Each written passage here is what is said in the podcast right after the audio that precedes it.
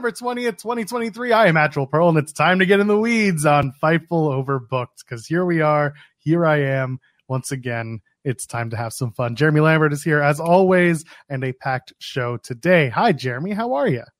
Well, Joel, how are you? I am great. A Wednesday is here. There's plenty to talk about, some good stories. We're scheduled to have Missa Kate join us at 11 a.m. Eastern. So, in about an hour from now, uh, you may know her from the NWA. She's also a Chicago wrestler. So, if you're a Chicago area fan of wrestling, then you've probably seen or heard Missa Kate. Uh, and she's a wonderful, wonderful wrestler. So, we're looking forward to having her join us in about an hour here on the show. Uh, Jeremy, hello. Hi what's what's what's what's the word? How you doing? We we haven't spoken since Monday, since our our big TNA exclusive. But that that did well. You, I mean, let's uh, what do we call peel back the curtain, as you like to say, Joel Pearl. I, I'm not the one who said that's a you thing, and then it just has become part of the lore of the show. We peel back. Is it a me thing? Yeah, you used to say peel back the. Listen, it's a show business thing. We peel back the curtain. Are we in show business? I don't know. Are we a business that talks about the shows? That is more accurate. Are we a business at all? Like, I listen. I have plans and ideas, and I hope y'all will come along with us in 2024 because I have plans and I have business. We're gonna get to business later. I don't know any of this, so I, it'd be cool if you clued me in if it involves me. All I want to do is talk with you about this stuff. We just got to. All I want to do is a zoom zoom on your boom boom. All I want to do is have some fun. I got a feeling I'm not the only one. Good song. Uh, Ryan Sullivan mentions very happy for Joel getting that shout out. We are co opted now, right, Joel? Like, yep. there's we can't beat these allegations. Maybe we need a lawyer to beat these allegations. Stop it. Oh god. We're co-opted by TNA slash Impact Wrestling. It can be eventually it'll be officially TNA Wrestling on January 13th. But yeah, we're we're officially co-opted, right? I mean, yeah. we were part of a press release on the TNA website as first broken by Joel Pearl and Jeremy. I don't know why your name's first. I, my name's first alphabetically, so I'm a little offended by that. Couldn't tell. As, as first broken by us on In the Weeds, Jade Chung is the new TNA wrestling ring announcer. We're co-opted. I'm sorry, this is an official TNA podcast now. Uh, we're gonna have to fight Bill and Doug, and I don't think we'll have much trouble with that. Doug does a show with Jensen. I know, but we don't see Bill much anymore. So yeah, I don't know what I Bill's up to. It's just going to be a, a, a, two on one handicap match. I don't think. Jen, okay, I guess this is for now custody of Steven Jensen in this match. That's a, is that what we're doing? We're doing a custody of Jensen. yeah, well, it's a Jensen on a pole match. we'll put him up there, and we'll see who wins, and we get custody of Steven Jensen. Did you bribe them to put your name first, Joel? No, I think it's just because they reached out to me directly and not mm. uh, not anyone else. Mm. Feels like you there might be some bribery going on. I got to get the story. What's Sean doing? He can't. This this has got to be the biggest story he's working on, right? Is why Joel's name was first in the press release. I think it's because I host the post impact show, the soon to be post TNA impact show. So maybe that's why, because I'm, you know, again, we'll pull, peel back the curtain. A lot of the interviews are gathered or picked up by Jeremy. Jeremy is the one who contacts a lot of the wrestlers that we have. Um, but sometimes I do that. I pick up the wrestlers, and that's what happened with TNA. I started doing more back and forth with TNA and their management and getting the wrestlers for them for whatever shows they have coming up. So they reached out to me directly for this one. They did. They did. Yes. Oh, we we do we do equal ish work when it comes to to getting getting guests. I, I would say I don't want to put you under too much here. No, but I also uh, you and I uh, again I'll I'll put our process over is that on Fridays after our show, you and I will sit down and if we haven't already booked out the week, we'll look at what's coming up in the wrestling world and we will decide who to reach out to. And sometimes it's me, but most times it's you because I am a person who does not like being rejected that is just me or being left on red or being ignored that that stuff usually bothers me uh, whereas i'm pretty sure you don't care. it doesn't bug you as much. No, because as I've said, I, I'm sure I've said it on the show. If not, here we go. I'll say it right here.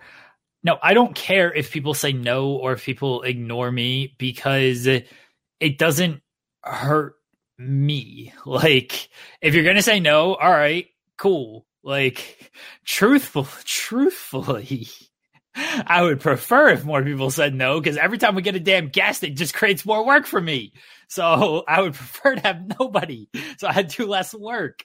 Oh, I don't care if people say no. Like I'm reaching out because we do want to talk to these people. We think it'd be good to have them on. We we feel they they provide value to have them on. And if they're just like, no, not something I want to do, or if they just don't get back to me, cool. Okay. Like we're gonna do our show regardless. We're gonna keep messaging people regardless. It's not like stuff ends from ours of like, oh no, we didn't get this person. That's we can't do anything this week. It's just like, no, we just we just keep doing our show. We don't have anybody. I like getting guests for people. I don't think people just want to hear us for two hours every other day. Uh, I think the guests break up a, a nice uh, break uh, of the monotony between us. But if nobody comes on, there's plenty to talk about that we can fill two hours. So, no, I, I I don't care if people say no. We are working on a couple of uh, names. Hopefully, fingers crossed, come through. Um, that's all. That's also why I like don't say anything until they're like on the screen because uh, I'm always very worried about like, yeah, we're gonna tease this and then they don't show up. That's legitimately only happened once. But Janela was the only one, right? Yeah, Janela's the only one, and then he showed yeah. up you know, he got back to us and was like, "Oh, you know, stuff happened. Let's come back yeah. to this." And he did. And Bruce Hart showed up and had a wonderful conversation with us. We've invited The Rock on. I feel. I feel I've yeah. publicly asked. Yes, The Rock. I'm waiting for Top Dollar. I haven't actually like sent an official invite for Top Dollar. I want. I do want Top Dollar yeah. on. I do want to battle rap him. Let's do it. I, I, again, I said it on Monday. Let's do that. And then uh MXM, uh, Mason or the Mason and Mansoor, yeah. we want them as well. But they're on like everyone else. They're everywhere. Yeah, yeah. So it's kind of like the dream. The dream's not dead. The dream is just on hold because they're they're out there. I I'm still like again. I put it out there. Mike Rallis, you are the dude that I'm after. Madcap Mike, you and your lovely wife Tenille. Now that you two are doing a travel show, you've announced it. It's out there in the ethos.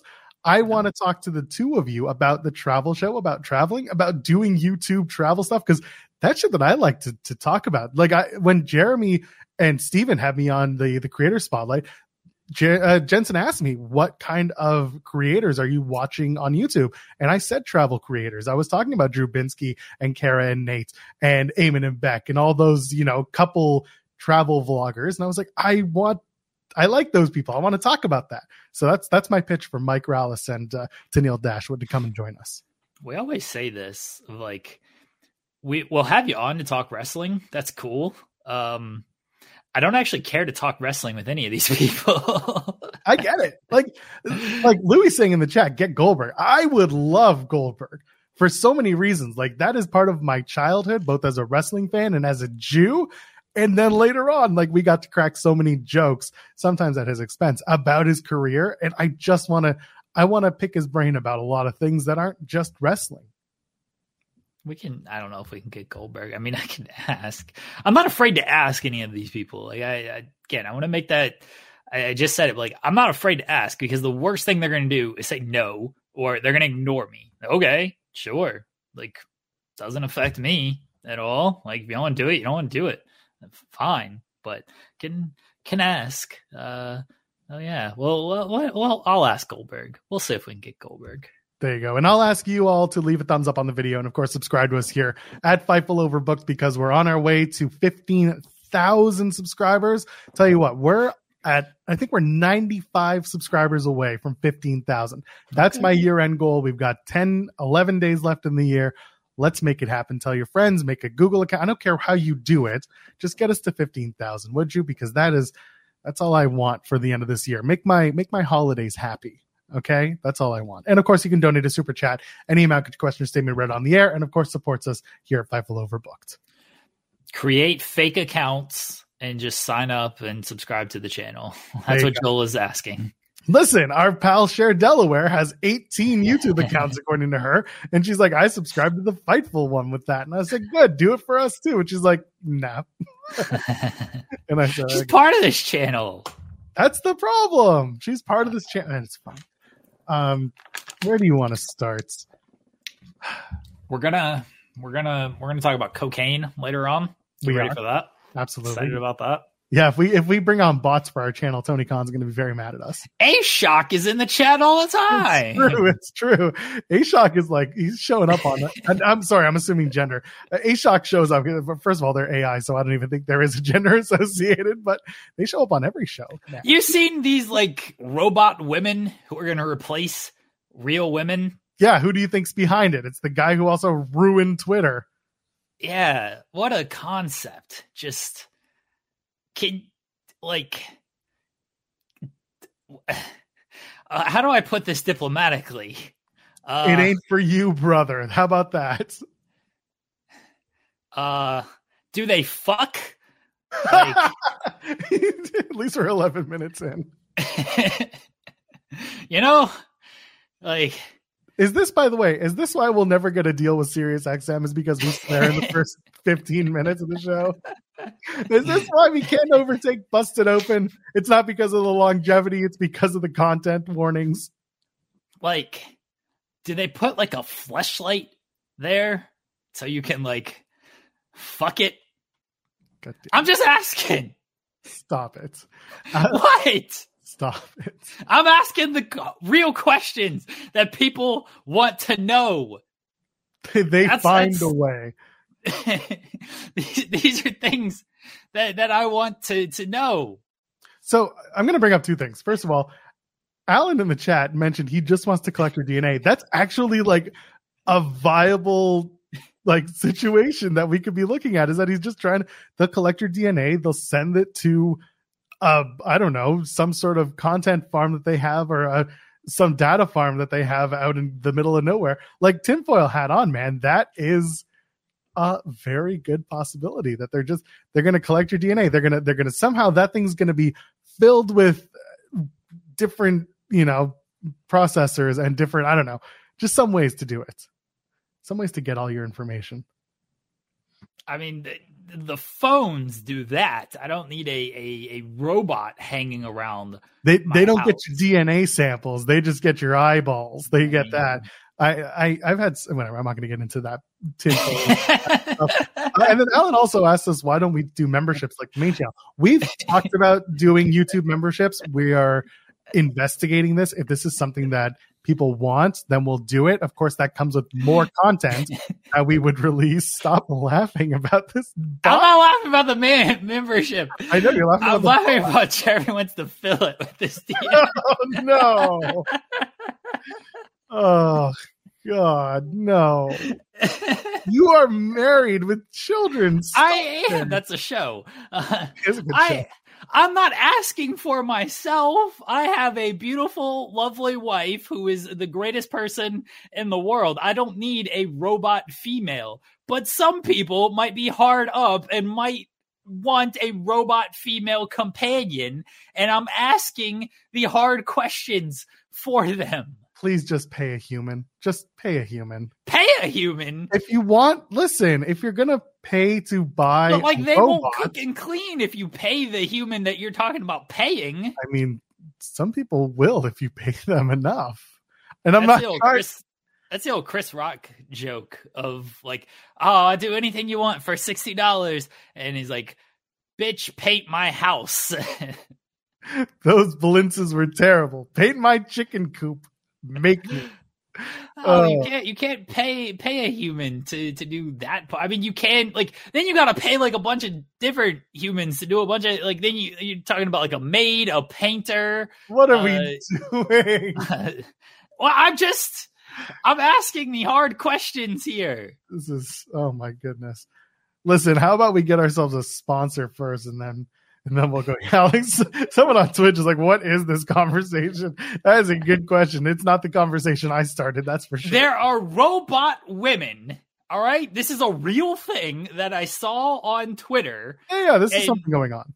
Yeah, this is a real thing. I don't know. I didn't look too much into it because I I ha- don't have a use for it. But the the the tagline of this is like women will become obsolete. It, this is the legitimate tagline, by the way. It's like women will become obsolete because of these robot women.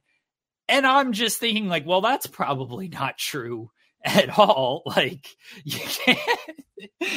yeah. it just kind of. I, oh. that's the question that I feel a lot of people are going to have, right? yes, most most men will will first ask the, ask the question, "Can I stick my dick in it?"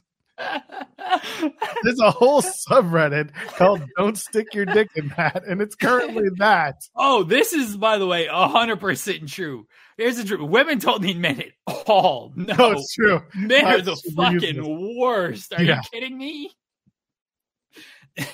this is the problem. This is the problem with men, by the way. Joel, is if they created a robot man, women would not be like, "Oh, can I? Can does it have a dick?" Like that would not be their question at all. They'd probably be- just be like, cool, something I don't have to spend my money on and something that won't sit around to do nothing to support me. Like, like, great. Will it do the things that I don't want to do in, like around yeah. the house or the, the errands that I don't want to run? Yeah. I, honestly, I would do that with any robot. By the way, the anonymous general manager for ITW has already messaged me multiple times saying, "What is this news? I have no idea what robot stuff is going on." Uh, I said, "You've got to stop this man," and she said, "Oh, he's too far gone." And I haven't seen any of this. I have. I'm hearing it echoing down the hallways about robots and having intercourse with them. I am just I'm asking the tough questions. That's all. That's all. This is a factual by Troy, by the way. Humans were a mistake. The male demographic is just, we don't, we're not good. Like, we're not. Can I ruin the robot's credit?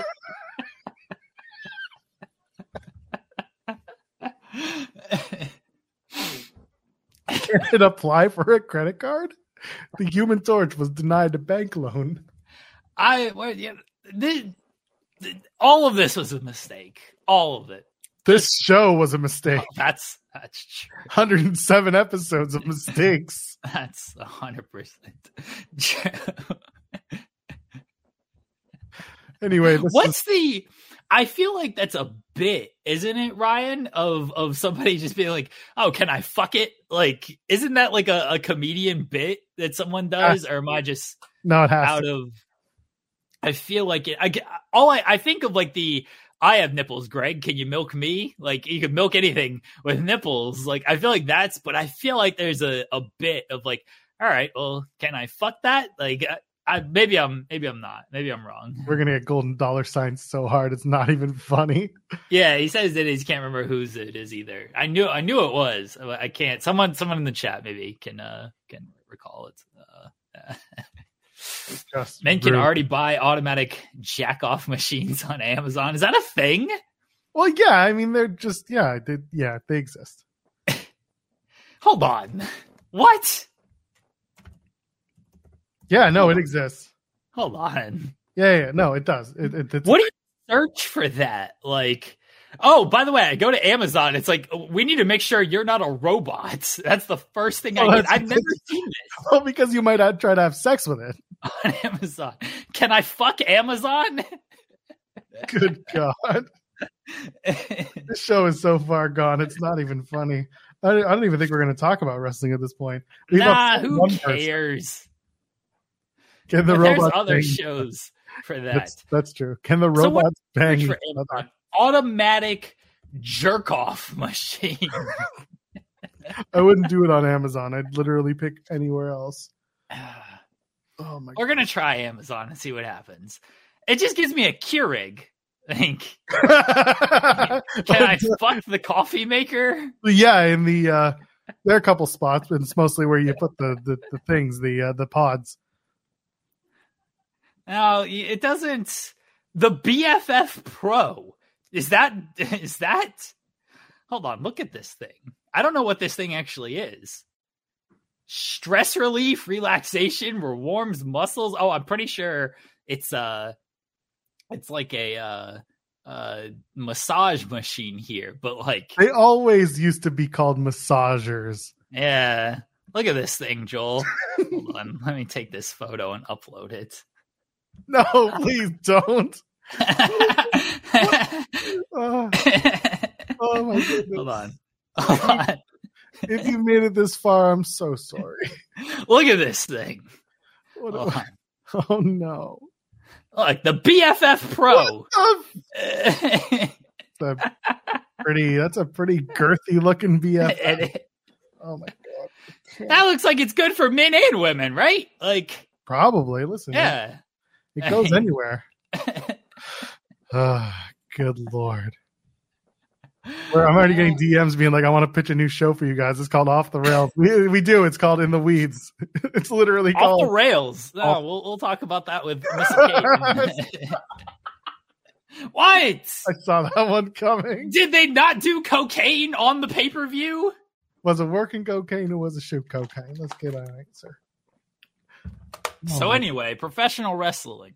so what did you what do you what Joel- what what what I spent my Monday night listening to this lawyer. Oh no. Yeah, let's go. I knew that I knew the name Stephen P. New from the Jim Cornette stuff when he got into a big brouhaha with uh uh who was it? Shit. Um one of the deathmatch guys. I forget his name. I'm sorry. He had the big like big nasty cut on his arm from a ladder match too.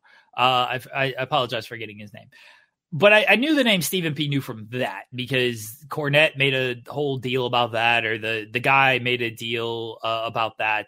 Um, the guy made a deal about that, and like Cornette tried to sue him, and so Stephen P. New was the lawyer for that thing. So I knew he was existed years ago. It was like 2019. It was before the pandemic.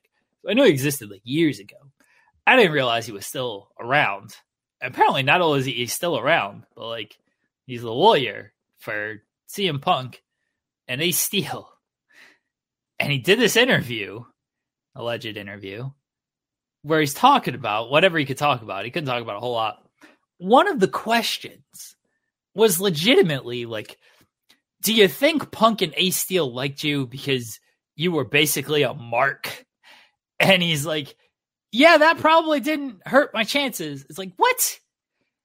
And the, the other question was like, do you think it like if it got to a deposition, like you were gonna be battling against people you didn't like, like wrestlers you don't like? Would you have asked them like, hey, how many super kicks is too much, too many super kicks in a wrestling match? Would you have asked that questions if it got to trial? It's like, huh? This this is like real lawyer stuff. Like I'm not a lawyer. I just pretend to play one on this show. I was a mock trial lawyer actually in like fifth grade and I won. So theoretically or on record, I'm undefeated in Jer- lawyer. Jeremy Lambert Esquire over here. I won the law, the law of um uh uh Goldilocks and the Three Bears. That was the that was the mock trial. Who were you did. who were you representing? No, no, no, no. You know who it was? It wasn't Goldilocks and the Three Bears. It was uh the Big Bad Wolf. I was representing the Big Bad Wolf. Wow. And the allegations were that he blew the house down and I won. I successfully defended the big bad wolf in fifth grade. So there, there you go. Put put it on the record books. That's about as legit as a lawyer for Ace Steel and CM Punk, based on this interview that I listened to. Good lord. It was. I didn't realize this was like a thing. Like uh, I didn't know this was this was a thing of you can just be a be a wrestling lawyer and I it was fascinating listening to this interview. I hope we don't get sued off of commenting on this. Alleged, reportedly, alleged, alleged, alleged. There, I want to cover all my bases. Uh, it was a fascinating interview. It, it, I don't know if that's good or bad, but it was it was fascinating. I mean, he's he's been out there for a while. This guy, the Stephen Yeah. New, right? He used to advertise on Conrad's podcast back in the day. And and I don't know if he still does because honestly, I don't listen to many, if any, pod Conrad podcasts, but he's been out there and he's always been the wrestler's lawyer. And then he got very much attached to Cornette and, and the stuff that he does. And it ain't for me. So it is what it is. I think uh, I've It's said not for me before. either, but unfortunately, I got to write about the news. Well, that's that's what I was gonna say. It's like it's not for me, but in your case, you know, you're you're covering it because it is a news piece that is an interview that is worth covering because it's also talking about some very important news from the last year.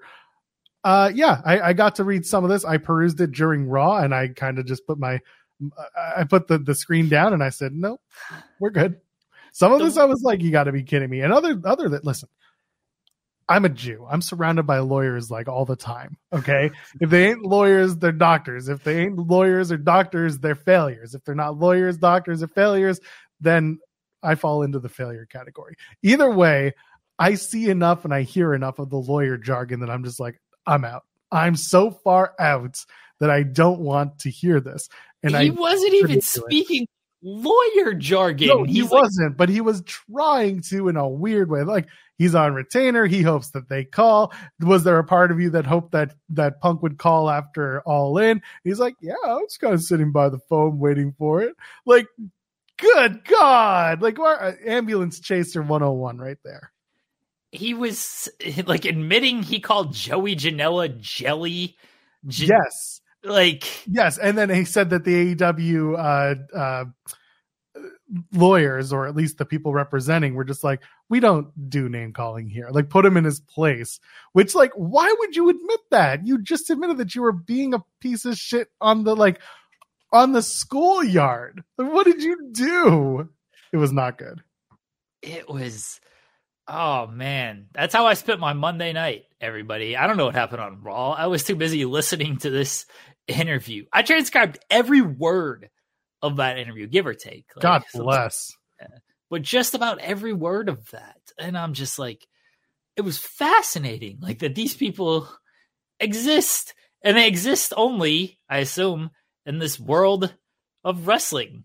Because i don't feel like this is like true law maybe i'm wrong. I don't know too much. I my friend my my, my famous friend Samer is a, a lawyer adjacent. Um i i feel i we don't talk about life. We talk about basketball but no he's he's a lawyer. I feel like he has more credibility than he should have defended punk. Allegedly reportedly allegedly a witness pr- protection. I don't know.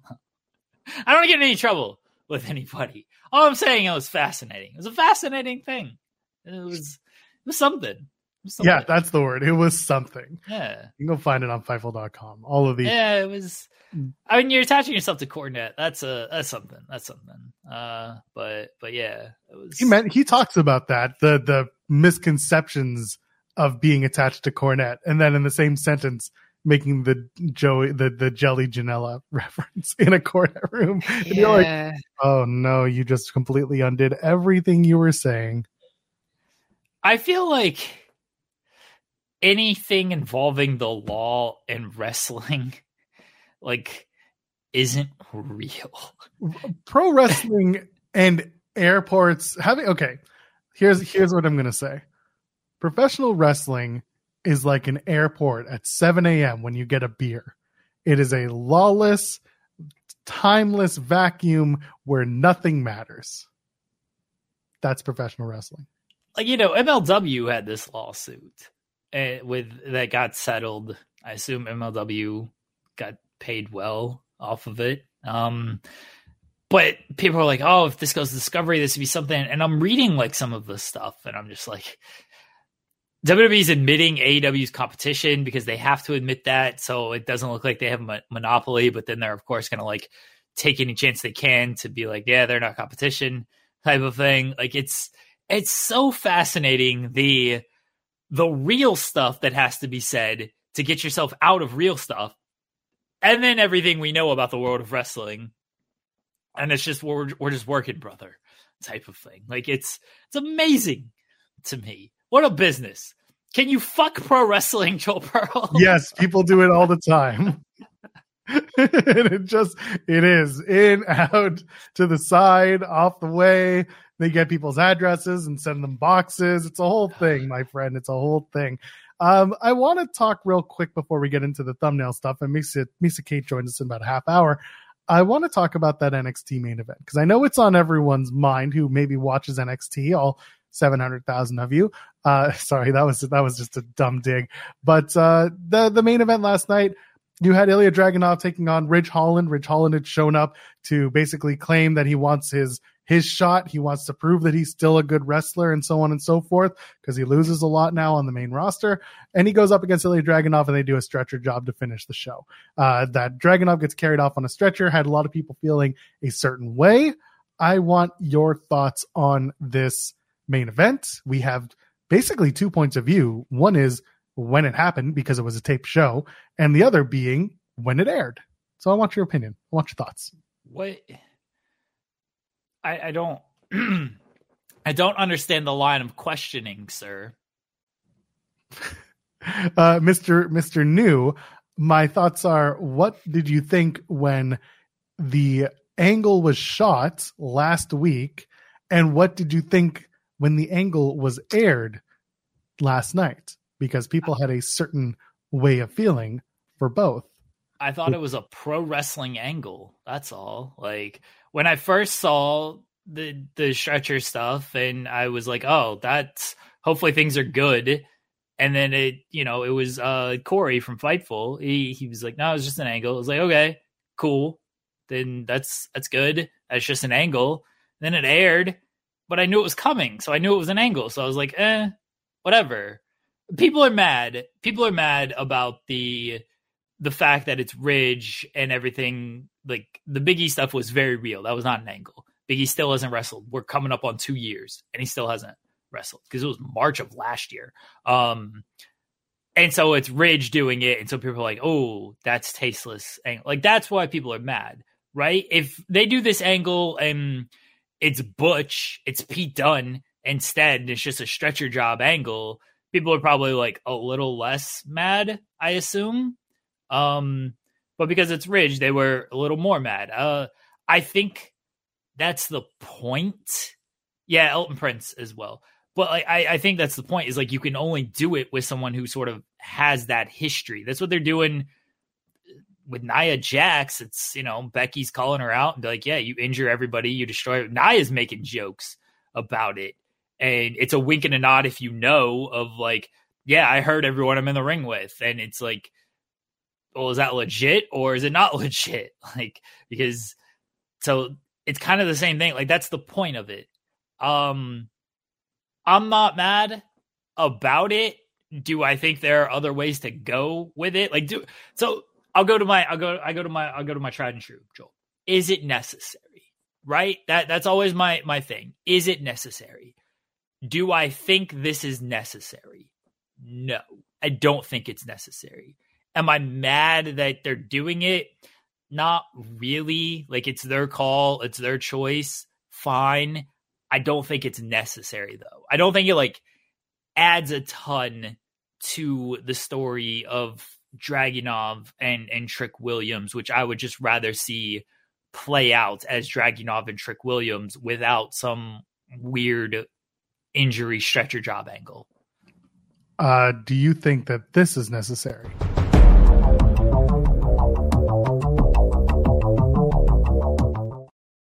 It's the Z Zone. I I had no idea you do a porno show first thing in the mornings now. Make you feel right at home feel right at home. I'm like, what is this? My show? We, I'm just asking the tough questions here, Andrew Zarian. If you got a a female robot, like, yeah. and it's supposed to make women obsolete. That's the that, that was the tagline. If it's supposed to make women obsolete, can you fuck the robot? I, I mean, I would imagine that that you should be able to. Yeah, thank you.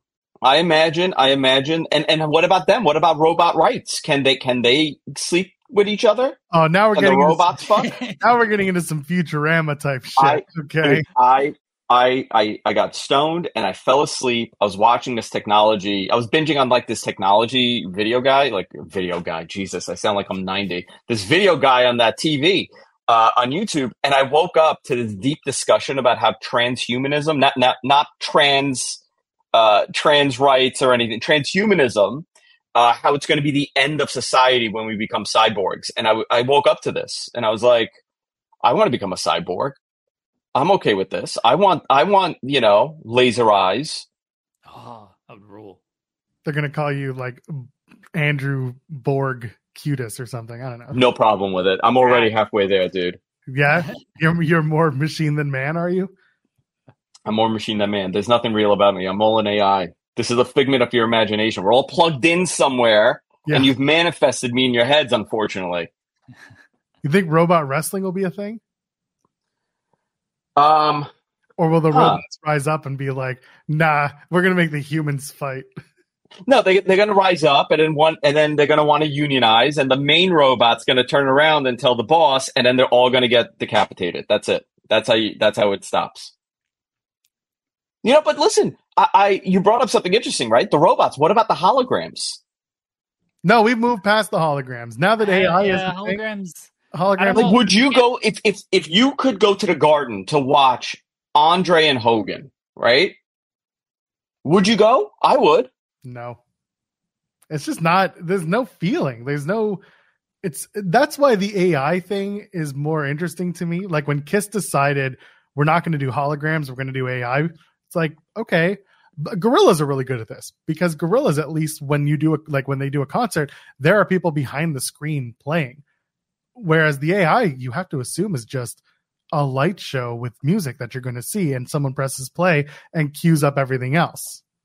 Yeah, but what if like in 20 years it's it's even better? It looks even better. What difference? The ropes move when they run on them. You know, you could do all of it. of course it's all going to get better but like that's going to come with time and i hope to be dead by then Yeah, I don't know if I'd go. I don't know if I'd go with a wrestling match. A concert, you know, they, they had the Tupac hologram. They had the Tupac at that's- Coachella. Yeah. Yeah, like that's a little bit understand. Like that's not too terrible there. A wrestling match, like, am I getting a new? Re- am I just going to the Garden to watch Hogan and Andre from WrestleMania three? Like, is that all I'm watching, or like, am I getting like Hulk Hogan doing four fifties and shit? Because I'll watch that. Yeah, yeah. No, no, no. Hogan's doing planchas. The whole. Yeah, the whole all right, thing. I'm in. Yeah, yeah, yeah. it's, it's all in. controlled by the users in the audience it's like who bought the $2000 ticket you get to type in the code to do different moves Yeah. Yeah, Hogan's doing New Jack spots. yeah got the pizza cutter brother Doesn't Yeah, work to, for like- me, brother. Hey, you get to like pick uh, of like, all right, pick the wrestler, pick the move set, pick like the the character. Like you just pick all of this. I, I'll watch Hogan do some like lucha stuff. I'm for that. Amazing. Amazing. good lord what are we doing Yelling out Steve I- Austin catchphrases in the middle of it as well. Oh, he's doing the Austin too. He does the beer. Yeah, Oh, man. yeah. I feel like Hogan was always tickled by that. Like he always wanted to do a little bit of the Austin. Well, that was I, I mean, felt- heel I think-. I think at one moment he, he, Austin became like his favorite wrestler, and if he could have done the beer and the middle finger, he would have. I, he got as close as possible with Hollywood Hogan. That was as, as far as he was gonna kind of take it on that. I don't care. I think Hollywood Hogan was one of the greatest, one of the greatest characters in pro wrestling because he was so hokey. I loved when he called himself Wood. He wore he held that he had that uh uh hairpiece from the Three Ninjas, Yeah, yeah, yeah, yeah. and he, he just called himself Wood the entire promo. Oh, amazing, amazing! Wacky wrestling, man. Wacky wrestling. could you imagine if hogan invented the what He did invent the what? That's why he went like this. He couldn't hear you. oh, that's right. oh no He just whispered it. He didn't want to be rude. He he was he, he was like what? What? Uh, you guys were bringing up Mansoor earlier on the show. yes Yeah, I saw your Uh. I, I it's funny. I, I was dying this morning. My father walks in. I'm in the living room. He's like, "What time am I taking you to train?" And I'm like, uh, "Like 11." He's like, "Oh, you and Rich doing new show?" And I'm like, "That's not me, and that's definitely not Rich." And he's like, and he totally ignored. It. He goes, "Your arms look good, man." And he walked out. That was it. For the Can we record, get your dad on this show? yeah, we got to get your dad on the show. My father will ask both of you if you're Guyanese, And I'll just say, yeah, and and you have to say yes. yeah. Doesn't matter if you're black, white, Hispanic, Asian. He will ask you if you're Guyanese. It, it's. I think he thinks Rich is a black man. To be honest, I could see that. For those who don't know, by the way, God. for those who don't know, by the way, Rich and I look very much alike, except that Rich is also like he's like me at 1.5 size, like he Yeah, tall yeah, yeah. and just thickness. Like he is just Yeah. he is me at 1.5. I uh my my friend Harry, uh, which he's known my whole life. Okay, they like grew up, grew up in my house. Black kid from Jamaica, Queens. Every time he would come visit when he was in the military, my father would ask him if his father's Jamaican, and it became a game. On we would take the over under on on at what point in the drinking of you know the drinking that's going on in the evening does my father ask him if his father's Jamaican? He's met his father multiple times. They've barbecued. He just he has to ask him if his father's Jamaican. And at one point, Harry, you know, his name is Harry. He uh, he's like, yeah, he's Jamaican from Jamaica. He goes, I knew it, I knew it. Like he stumbled upon something. And then he'll tell you how his best friend Colin is Jamaican. That is a very Man, oxtail. Oh man, I love it.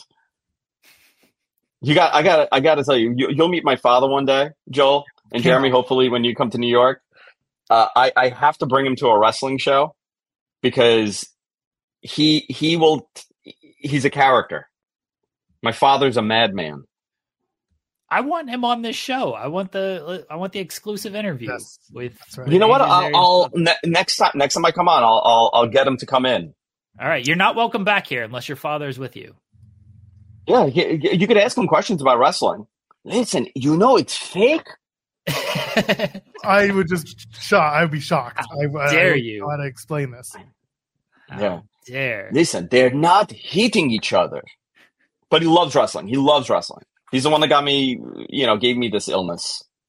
Oh, it's the worst illness. Worse The than worst RSV. illness. It's the worst. Uh, I was going to ask you something. Oh, I, I, I need your thoughts because Yeah, give me. you know MJF is your Long Island boy. He he's is. on our, he's on our thumbnail. I'd be remiss if I didn't mention him. Do what do you think? Did he sign or he's refuting that? People want to know. Um, I need the Zarian scoop slash opinion. well, you know, the whole bidding war of 2024 came from me, right? Go on. That was that was uh that was my conversation with someone at WWE that one was asking me on when his contract is up and if I've heard anything. This is years ago. Like this is this would have been before the double or nothing incident. So like way before that, maybe like January of 2020 what was that 2022 or 21? maybe 20 so like maybe december of 21 i i had said that and it got picked up and i think he liked that and he sent me like a little dm you know? Like a winky or something whatever he sent. Uh do i think he signed? I don't know. I i i, I assumed he was Everyone seems to have, and then of course uh, he came out yesterday and said, "Nah." he so seems his contract ends too all right he seems to be he seems to be saying talking out of both both sides of his mouth, saying, "I love this place, but I didn't resign yet." So it's very it's very strange. listen he's a worker you know He is workers work, just like those sex robots. it's just he is just like the sex robots He is MJF is a sex robot. yeah yeah yeah If there's one Uh, I'm looking forward to. I'm looking forward to the Long Island show. To be honest, I, I never thought I would say I'm looking forward to going back to the Nassau Coliseum, but I am. yeah, that's going to be fun for you, especially you know it's the end of the year and you don't have to travel too far. Uh, I'm I'm not coming in for that show because it's just not worth my money. It's a lot. It's very expensive. There's a good chance I'm going to be getting loaded in that Marriott hotel bar next door. You would. Let's let's take a look. New York. When is Yeah. this show? It's it's at the end of December. December 30th. oh my goodness. Let's say I come in on the 30th and I fly out on the 31st. That doesn't sound good. Most of my ideas don't sound good. We've already Fair. established this. Fair. Well, listen, the Long Island Marriott is $144 a night. You can stay at the Red Roof Plus in Garden City for $97. That's still awful. That red roof is normally like 55. How do you know that? How do you know about that that hotel? It's a red roof. Everybody has a red roof, Andrew Zarian. Never heard of a red roof. Really? Well, that's just because Yeah. you're bougie. Uh, let's let's okay. Let's take a guess here. Round trip. How much does it cost? Let, and think about it Canadian dollars. All right. Round trip from from what airport to what airport? From Toronto Island Airport, it's gonna fly me into oh god Newark. No, no, no, no, no, no, no, no, no. You got to go to. JFK. No, Oh. you're crazy. You're crazy. Go to Oh, no, JFK or that's, what LaGuardia. happens, that's what happens when you go cheapest. Okay, that's what happens. So let's Oh say shit. let's okay. Let's take Newark out of here because I know nor- normally it goes Newark because Porter flies to Newark. Okay, here's the updated price going into LaGuardia. Okay. LaGuardia. I'm gonna say. Can I guess? yeah, what airline? uh, American. American. I'm gonna say three twenty five each way. Jeremy. Uh, I'm terrible at flight guessing. Uh, I'm gonna just almost piggyback off of Zarian. I'm gonna go three seventy five. The total, the total Yeah. cost is 565. That's return and that's Canadian. So let's do CAD to USD. That is a $423 return for a one night. That's cheap. For whom? Vegas is 167 return. Canadian. Do you know what's crazy? And do you know what I paid for that Vegas flight when I went to Vegas for double or nothing? For double or nothing, you would have overspent because it's Memorial Day. I, I think I think it came out to honestly like almost two thousand dollars. That's insane. That's insane. I'm, I'm trying to. I'm But I did I did flight business. I did fly business though. I did Oh, flight business. that's what you Yeah. would do. Uh, th- that's you. I, I'm not. I'm not. I'm not doing it. I'm sorry. But I, I don't think I don't think the regular flights were better. I think it was like almost like five five hundred each way. It was like four eighty nine each way. You're still flying business, or you're flying economy? No, I was flying I flying uh, JetBlue. Okay, Extra legroom. extra legroom. whatever. I'm flying. Whatever. I'm going. I'm going. Right now, I'm flying Flair, which is very like it's the Ryanair uh, or the. Listen, it's crashed twice. It won't happen a third time, right? I'm trying to get out of the Flair flight and replace it, but you know, let's not talk about that. Uh, yeah. So you should come, dude. Why don't you come? no, I'm I'm going to Vegas, and I have fatherhood duties to deal with. nah, I feel you. That's true. I have other things I need to take care of in January anyway that are family related. So I don't think I can make the flight out, especially at five hundred and sixty dollars. Like that's insane. I'm not, and that's not even for twenty four hours. Like the flight leaves on Saturday. At, oh, there's a six thirty a.m. flight, and then I got to leave the next morning at eight thirty. I would just I'd spend the night. the at the press conference is still going to be going I would have said stay a night with me. I would have said come come stay here. Yeah, you'll drop me off at eight thirty or at, at six thirty at LaGuardia. I'll call you an Uber. I'll call you an Uber. Call me an Uber at whose expense? At yours. Let's go. Uh, my business, yeah, it's a business The expense. business expense. That's right. Do you want to fly me in as a business expense? That that I can't. Oh, coward! Not for not for not for four hundred and eighty dollars. What are you crazy, Well, then fly me into Newark. It's only four hundred and twenty-five Canadian. dude? is- Why would anybody fly to Newark? It it's cheap. is. That's the only. I I. I got stuck in Mexico one time. Okay. There were no flights. For whatever reason, we had this ungodly storm hit the Northeast. This is like 10 years ago. And I got stuck in Mexico in the resort. Not bad, right? Not bad at all. But I had to come home eventually. And there were no flights for like four or five days. And I had to go to Minneapolis. And from Minneapolis, I had to go to Newark. And I would have rather stayed in Minneapolis in the dead of winter than go to Newark. I get it. I really do. I'm not. It's a I've been to. Newark once. Uh, I went there. Went there for a UFC event a long time ago. Long time ago. Don't recommend. I'm it. so I sorry. don't, rec- I don't recommend like New Jersey. Just that whole area. I, I don't see the point of it. I like North Jersey. North Jersey's nice. I like North Jersey. Uh, New York City's a, a nightmare. I can't wait till I get out of here and I live in the woods somewhere. At this point, this is uh, this is hell on earth. Nobody should be living the way we live here. Have you considered moving to Toronto? Uh, even worse. No, no more major cities for me. I'm gone. I'm done. You I got- Daniel Tosh. My God.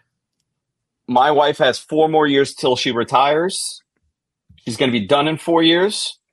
I plan on retiring also, and nobody will see me That's fair. That's good. except on the internet. Except on the internet. Oh, yeah, They're just gonna pop on every now and again, drop a wrestling scoop, and then leave. Yeah.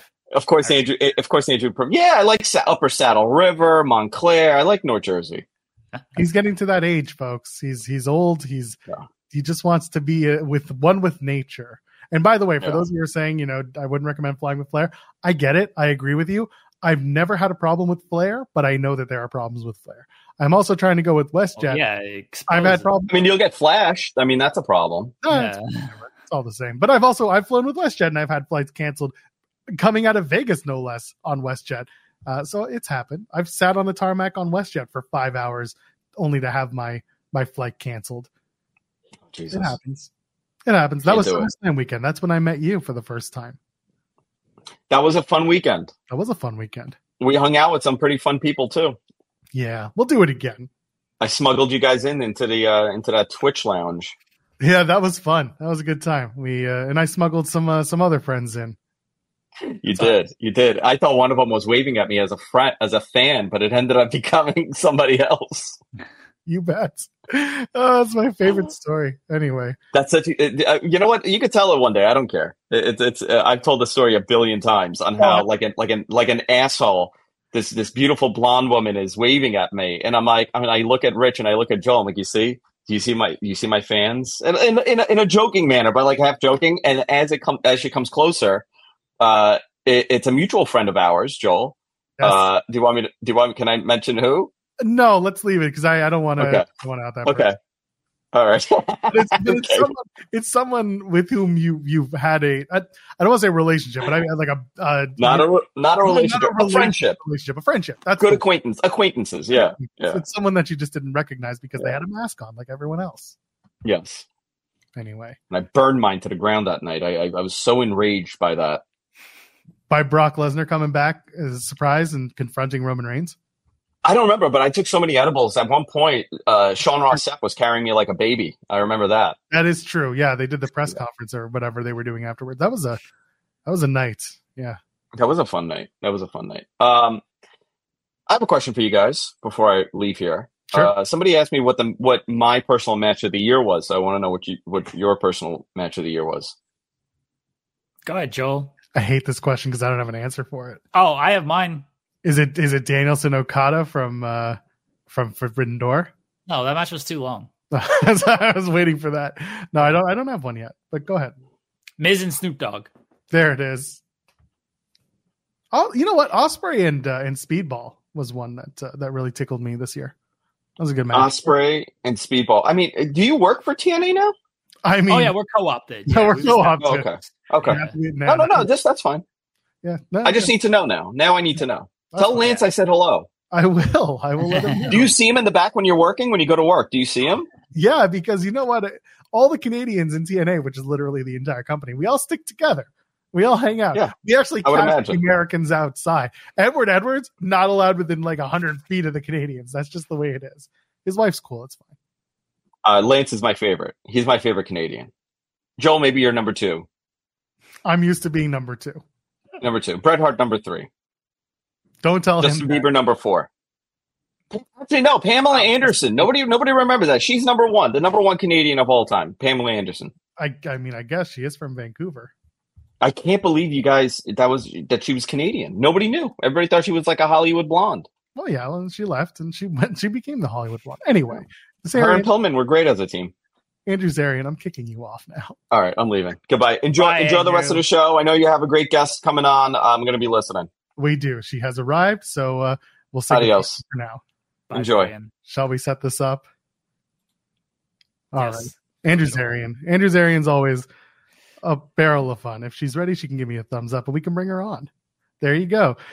Uh, I'm very excited for this guest. Uh, she is the second wrestling champion at Chicago. She is a Chicago. She'll tell you for a million years that she is a wrestler from Chicago, and I think it's a wonderful thing, uh, or at least from Illinois, because I don't know. If, we're gonna find out. Either way, uh, from from the NWA, you'll notice and you'll recognize her. The one, the only, Missa Kate joins us now. Good morning. Good morning. How are you guys doing? Doing great. Good. How are you?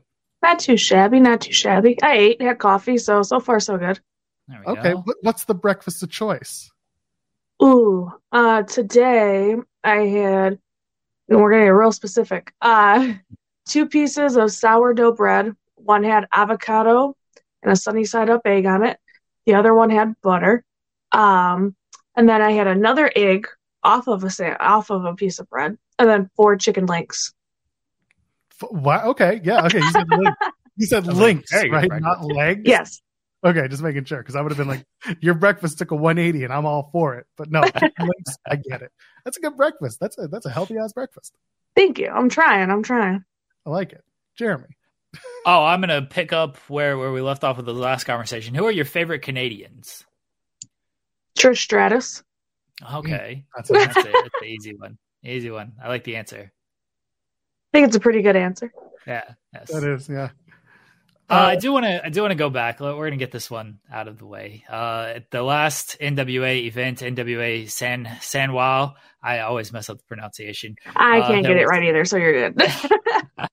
There was a specific spot on that show uh, with the the father James Mitchell. I want to know what the backstage reaction was when that happened. um, I don't know what you're talking about. You didn't see anything about this online? yeah, okay, I saw a little bit. So, uh, I'm uh Sinister Minister. I'm assuming, right? You're Yeah. speaking of. Okay. Um, so I was in the back minding my own business, so I didn't know any of this that was going on on stage. Um, he kind of comes back and he has some stuff all over his face, and I was kind of like, "What's going on?" Um, and then he pretty much told me what they just did, and I was just like, "Oh, okay, we're doing that now." So I was like, "All right, so let's start pushing the envelope." so I mean, I was kind of in my own little bubble. I don't know how everybody else reacted about it. Um, but I just found out because I was waiting. There's a little area outside of Gorilla that I, I found a hiding spot, as I like to say. Um, so yeah, and uh, he just came out and just yeah. So I found out from him directly. So that was uh, that was interesting. that kind of brings me into a follow-up question uh, when you're when you're working tv and and televised events what kind of what kind of is your process because it's different from working you know maybe a non-televised event what are your what are you doing throughout the day what's keeping you busy what's keeping you focused Yeah, so yeah, like how you said, it's a little bit different. Um, indies compared to TV or whatever, uh, or pay per views. TV and pay per views are obviously a lot more hectic. Indies are going to be more relaxed. Um, just kind of, you know, get, uh, indies are like, get there, know what you're doing. You kind of have free reign. So it's a little bit more relaxed where, uh, TVs I feel like are just as intense as pay per views because uh, a lot of times we'll do multiple TV tapings in one day. So I've wrestled multiple matches one day before. So that's where it gets hectic because you start at, uh, because I'm a girl and I need hair and makeup done. So our day actually starts even earlier, like sometimes 9, 10 a.m. And then we don't get out until midnight. Um, so yeah, they're a lot more hectic. Uh, I got to get better at remembering to eat and drink water. That's one of my uh, downfalls. Uh, because you're just so on the go. You want to make sure you get everything done that you need to get done. If you have promos, you got to do. If you have segments, if there's stuff with social media. Um, so yeah, you're kind of that very very long work day. Um, feels very short because you're constantly moving. So I mean, it depends. I guess to answer your question, depends on what's going on. So, say if I only have one match for those TV tapings, I'm like, okay, get what I got to do, do that. Once that's done, then I try to, you know, watch other people's matches and relax throughout the day. Be like, okay, cool, my job's done. Um, for pay per view days, obviously, it's still intense because you know you have one match, but it's still like, all right, so, uh, like same thing. Just figure out what you got to do do it well, uh, hopefully. Um, for me personally, I try to always find moments to myself because I feel like there's uh, never there's never a moment to yourself. You're always talking to somebody or like someone's pulling you this direction, that direction. Um, so Billy, uh, my boss, Billy Corgan, uh, he actually will say like little stuff. He's just like, "Oh, hiding again." I was like, "Yeah." I'm like, "I just need a minute." like, so, um, yeah. So it's funny. Again, I don't know what everybody else does. Maybe it's just a me thing where I'm like, "All right, you guys, like, I need to like." I'm not being disrespectful, but it's just like, "All right, breath, and then let's go." What what is it like working with Billy? Because you know he's he's a polarizing figure in and out of wrestling and in the music industry. You have a one to one interaction with him at these events. What's it like working with Billy Corgan? Um, he's a very interesting fellow. Uh, he is pretty much what everybody thinks as far as creative and um, you know how his music is. That's kind of how he is with wrestling as well. like he likes to keep everybody on their toes. So I'll even try to pick his brain about stuff, and he'll just be like, "Oh, you gotta wait and see." I'm like, I'm like, bro, we work together. Like it's okay. Like you give me a little bit of insight. Um, but he likes to very much like, you know, um, figure out like, okay, this is what we're doing today. Oh, actually, now I feel like it's gonna go better if we go this way. You know, so it's it's uh definitely he's good at keeping you on your toes. Want to uh, switch away from NWA for a second. I got to ask about this match you recently had teaming with Joey Avalon against Gangrel and Heather Reckless. What was it like sharing the ring with Gangrel? Uh, that was cool. That was really uh really fun. Um, he's uh I don't have anything bad to say about him. It was fun listening to his stories and like background and stuff that uh his view on wrestling and whatnot. Um, but yeah, it was myself and Joey against Heather and Gangrel, and uh, yeah, it was just really I don't know the best way to describe it. it's really cool. He from watching again, I my time is ruthless aggression era. So I had to go back and rewatch, uh, even though I knew who Gangrel is because I'm a Hardy fan. So to me, that's where it was cool because I was like, oh, he managed the Hardys. Like that's how I originally knew him. And then when I look back at his history and everything that he's done, I was like, oh, okay, like he's he's pretty dope. So let's talk about second wrestling. I was I was put into contact with you by uh, by Rabbi Fine, who who is Rabbi Rabbi himself, the man. Uh, he he put us together and and here we are. Talk to me about working with second wrestling. You are the champion there. That means something. You know it's you and Billie Starkz and eric cannon are the three champions that have been in, in second. Talk to me about the promotion and of course being the champion there. Yeah second wrestling is a i guess you could say fairly new promotion to the area um, but for how new that we are we are doing very well. And we get a very good response. Um and honestly, it's probably one of my favorite promotions to work in the area, if not ever one of my favorite promotions I've ever worked in the area. Uh, Rabbi does very well. Uh, you know, he likes ideas. Uh, he wants us to lo- like to learn and to grow and ultimately just have fun because he understands that. Like if we're not having fun, then the crowd's gonna receive it that way. And you know, he just he does his best um just he ultimately he does his best to keep a, a great environment. Uh, so when I won and I beat Eric Cannon, uh, I was like, no pressure, but I was like, all right. So I think um, between him and I, we have that understanding of like, all right, we could see where second wrestling can go.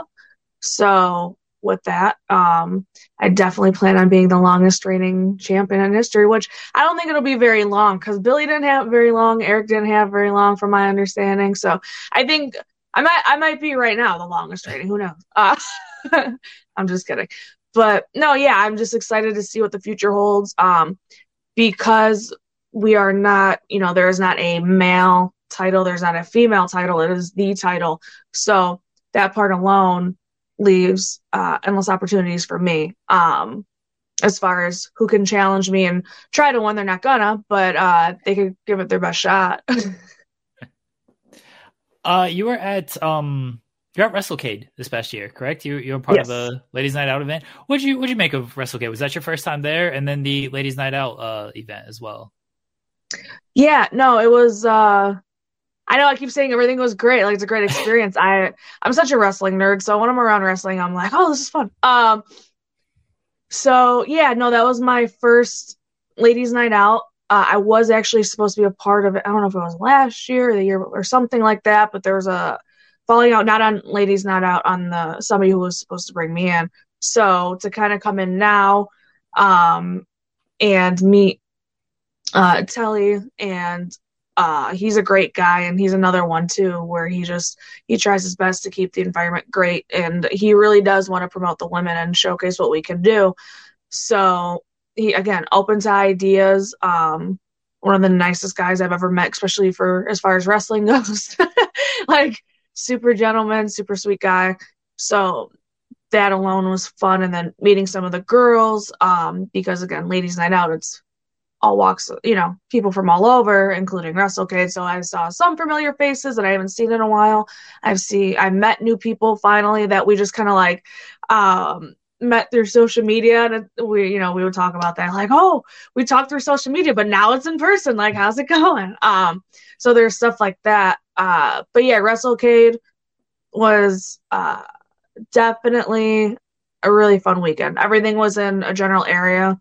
So um yeah it was just i, I feel like anytime me again this is my first wrestlecade so excuse me if i'm wrong but i feel like anytime that there is a giant wrestling event uh i haven't been i've been to like mania week in tampa and in texas. That's the closest thing that i can relate it to is like you know when wrestling's in town you feel it because you just feel the energy of the group of people. So that was you know that was really cool. I'm gonna pull up a photo and I need, I need your thoughts on it. No, it's from your Instagram. it's not that bad. Did you get to keep the photo? did you get to keep the t-shirts?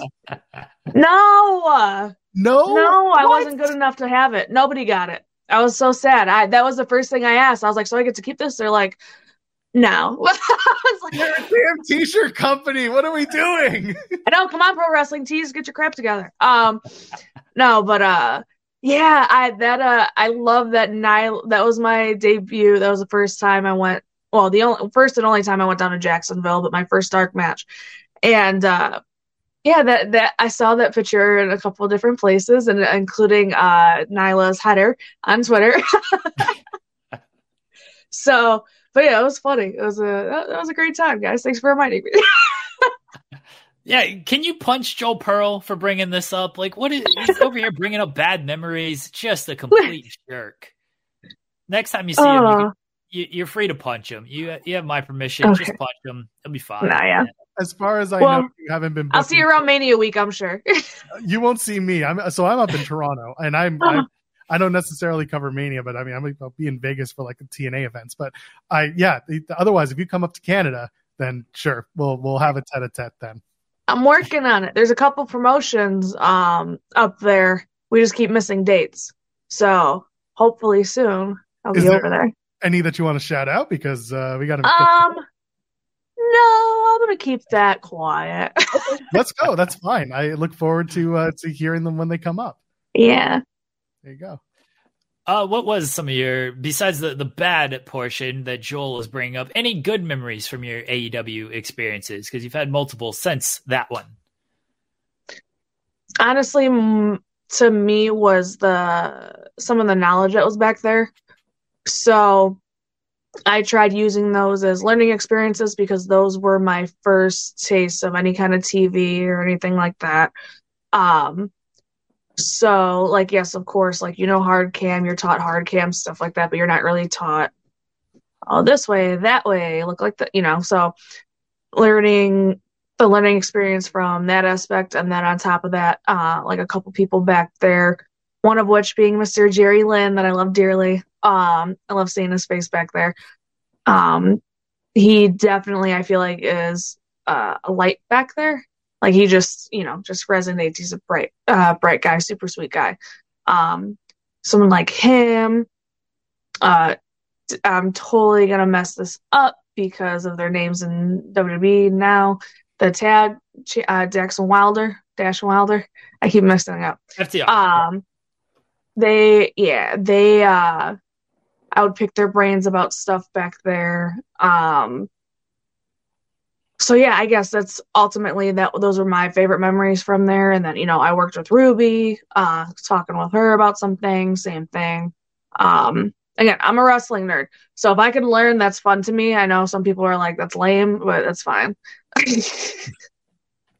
Uh, we're gonna we're gonna talk about Chicago in a minute because I know that's your your you, your place, your love. Um, the best city in the world. It's not just my place; it's the best city in the freaking world. we're gonna I'm gonna I'm gonna ask you about that in a second. But you're you're big on donuts. What's your favorite oh, donut? What is the donut for Missa Kate? What is the donut? What? What is what is your favorite donut, or even your favorite donut spot? Krispy Kreme, Krispy Kreme donut. You can't go wrong with the classic. That hot lights on. You know, Drake knew what he was saying. He knows when the hotline bling. Uh, yeah, big Krispy Kreme fan. That Drake. Yeah, uh huh. Yeah, it's like he knew. Everybody else did it, but I knew. Um, yeah. Have you guys? So I'm gonna throw you for like uh, a little bit of a whirl here. So, have you ever heard of a Krispy Kreme bacon burger? Yes, I yeah, I'm big not. on the Krispy Kreme.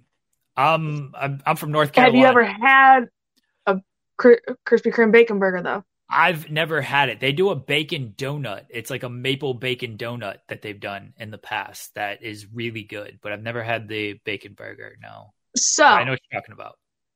You do? Okay. So let's uh, explain to Mr. Pearl over here since he looks a little lost. So, Krispy Kreme bacon burger. What it is is you replace the two um, buns. buns. Yeah. Yep. With the Krispy Kreme donut. Yep. Makes sense. Yeah. Within that, you put a burger, you put bacon, and people are going to say it's gross. I don't care. It's delicious. I also put uh, mayo and Sweet Baby Ray's barbecue sauce on it. Okay. Mayo, you lose. You're losing me on the mayo. The, the, barbecue it's, sauce. You don't even know, dude. You don't even know. It's so good. It's the savory I like mayo. has too. a point though. Yeah, I like mayo too, but savory and sweet. That there's a point where you can't really go past it. And I feel like the mayo kind of pushes it past the savory sweet into more savory territory. It ties it all in because it's a neutral flavor. Oh my god! Hey, I I'm a big fan of the the barbecue bacon burger. Anywhere, any restaurant, you give me a barbecue bacon burger, I'm all for that. And then yes, Krispy Kreme with the instead of the buns, you have a donut. Uh, I've heard of this mayo. That's a that's a step too far for me, Miss Kate. also, okay, don't knock it till you try it. That's fine. you know what? Put over Chicago wrestling. Why is it the best wrestling in the world? And also, is like so. also, listen, I don't think we can get past. We're gonna fight over Mayo. I love, I love it. I love Mayo Racha. That's another one anyway. And also Mindy's muffins. We're gonna talk about. Do you like Mindy's? You're not gonna get a Mayo sponsorship now. That's fine. I never would have. we have we have enough problem with sponsorships here. Um, sorry. So what I lost in all of that, I lost your question. That's fine. What what is it about Chicago and wrestling that is people so just wound up over it, and in a positive way? Like what? Put it over, and also, you know, Mindy's muffins. Have you tried Mindy's muffins? I hear that's a big thing. Um, so Chicago wrestling overall, I always say it's the heart of wrestling, not just because it's centered in the country, but it literally is the heart of wrestling. Um, there's something to be said of if you guys go to um, again now because I'm traveling more, luckily. Uh, I will say there's something to be said about if you wrestle here or if you wrestle elsewhere. As far as crowds go, um, there's people that have before I started traveling that would come here and they're just like, yeah, Chicago's a different animal. Like they'd be, they would be from St. Louis or the East Coast or Texas or something, and they come to a Chicago show, and they're just like, yeah, there's a different energy here, there's a different feel, and I just feel like throughout the years of wrestling, Chicago has been a staple in it. Um, so yeah, unfortunately, I was born here. Um, again, just you know, it's just meant to be. Like it's just meant to be. There's a reason for it. Um, and like a lot of greats come out of Chicago or they run through it. Um, I remember there was, I'm not going to say who, but they are currently signed um, when they were younger and they came to visit and train in Chicago. They were like, oh my God, I can't believe I'm training here. I'm training in Chicago. So as a wrestler, you kind of understand what that means. Um, yeah, and I kind of I kind of just got off track. So feel free to reel me in anytime. Um but yeah, so I guess I'm just ultimately I'm very fortunate that I'm here and hopefully uh I, I know right now that it's a little controversial topic, but Mr. CM Punk, you know, um, I think is a good example because he is uh, the reactions that he gets, right?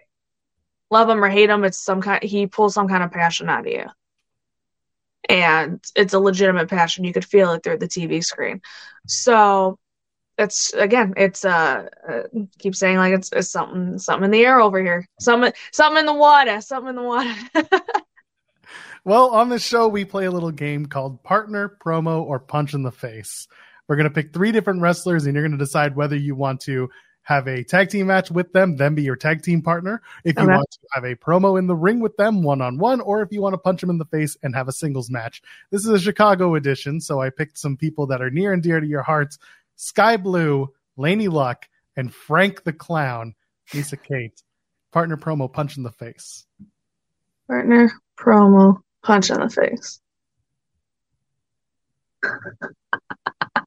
I feel like this is a setup. Uh, We, we No, asked no, we- of our guests Yes, this yes. it's not a, not a setup. okay, so I would say we'll start with the punch in the face one because that one's easy. Um, those of you who know, uh, if you follow Warrior Wrestling, um, Skye Blue just became again. I, I, I might be misquoting this. Um, she just became or is the interim women's champion at Warrior. Either way, um, I might have you know took the belt, gave it back to her to send her a little message. So with that, I'm gonna punch her in the face at Warrior one day. Uh so she will be the one to punch in the face. As far as promo against, I'll promo unicorn. That's fine. Whatever. She not a unicorn now? I don't know. Um, and then as far as partner, I'd have to be Frank the Clown. Him and I actually, he was a manager for me. Um, in St. Louis. Uh, I don't know if you guys have ever heard of Grand No Wrestling. If not, that's okay. Uh, I had a match against Tootie Lynn, and uh, Frank managed me. So I think him and I make a very good dynamic. Uh, call us the Shy Clowns, you know? The, See, uh, the- Frank, y- Joel is not a fan of Frank either. Frank's been on our show. Oh, Very hold nice fella. Like I Frank Frank's a good along. person. You're not loving Frank the Clown? Is it because you don't like clowns? Uh, I Joel's love- just he's just kind of a jerk and a hater, honestly. Like he's just kind of yeah. You know, I got to do the show with him three days a week. He's he's just kind of a jerk. This is why all the wrestlers want to beat him up. You'd be shocked at how many wrestlers actually want to beat him up. that is accurate. Is it because he's wearing glasses? They're nice No, glasses. we- yeah, You want to punch a guy with glasses? Nah, I we forgot what that's from. Anyway, um, Joel just he just he just a jerk. That's all. he's just a jerk. Yeah. Jerk Joel. That's his Yeah. wrestling name. Ah, there we go. See, great heel. Jerky Joel. Jerky Joel. Yeah, Jerky Joel's better than Jerk Joel. Jerk Joel sounds like to open a Jamaican restaurant. you just come out throwing jerkies at people. Let's go. Listen, I actually I was the one who stole the Slim Jim car. That'd be awesome. Dude, you could come out with a whole new brand. Oh my god. See, I just I I by the way, I'm gonna ask for five percent of these sales, but you can come out with the jerky now. there we go. Look at this.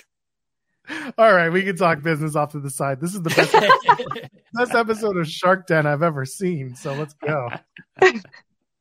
Uh, Missa Kate, I want to thank you for your time. This was a wonderful chat. Go ahead, plug your stuff. Tell us what you got going on and what's coming up in your world.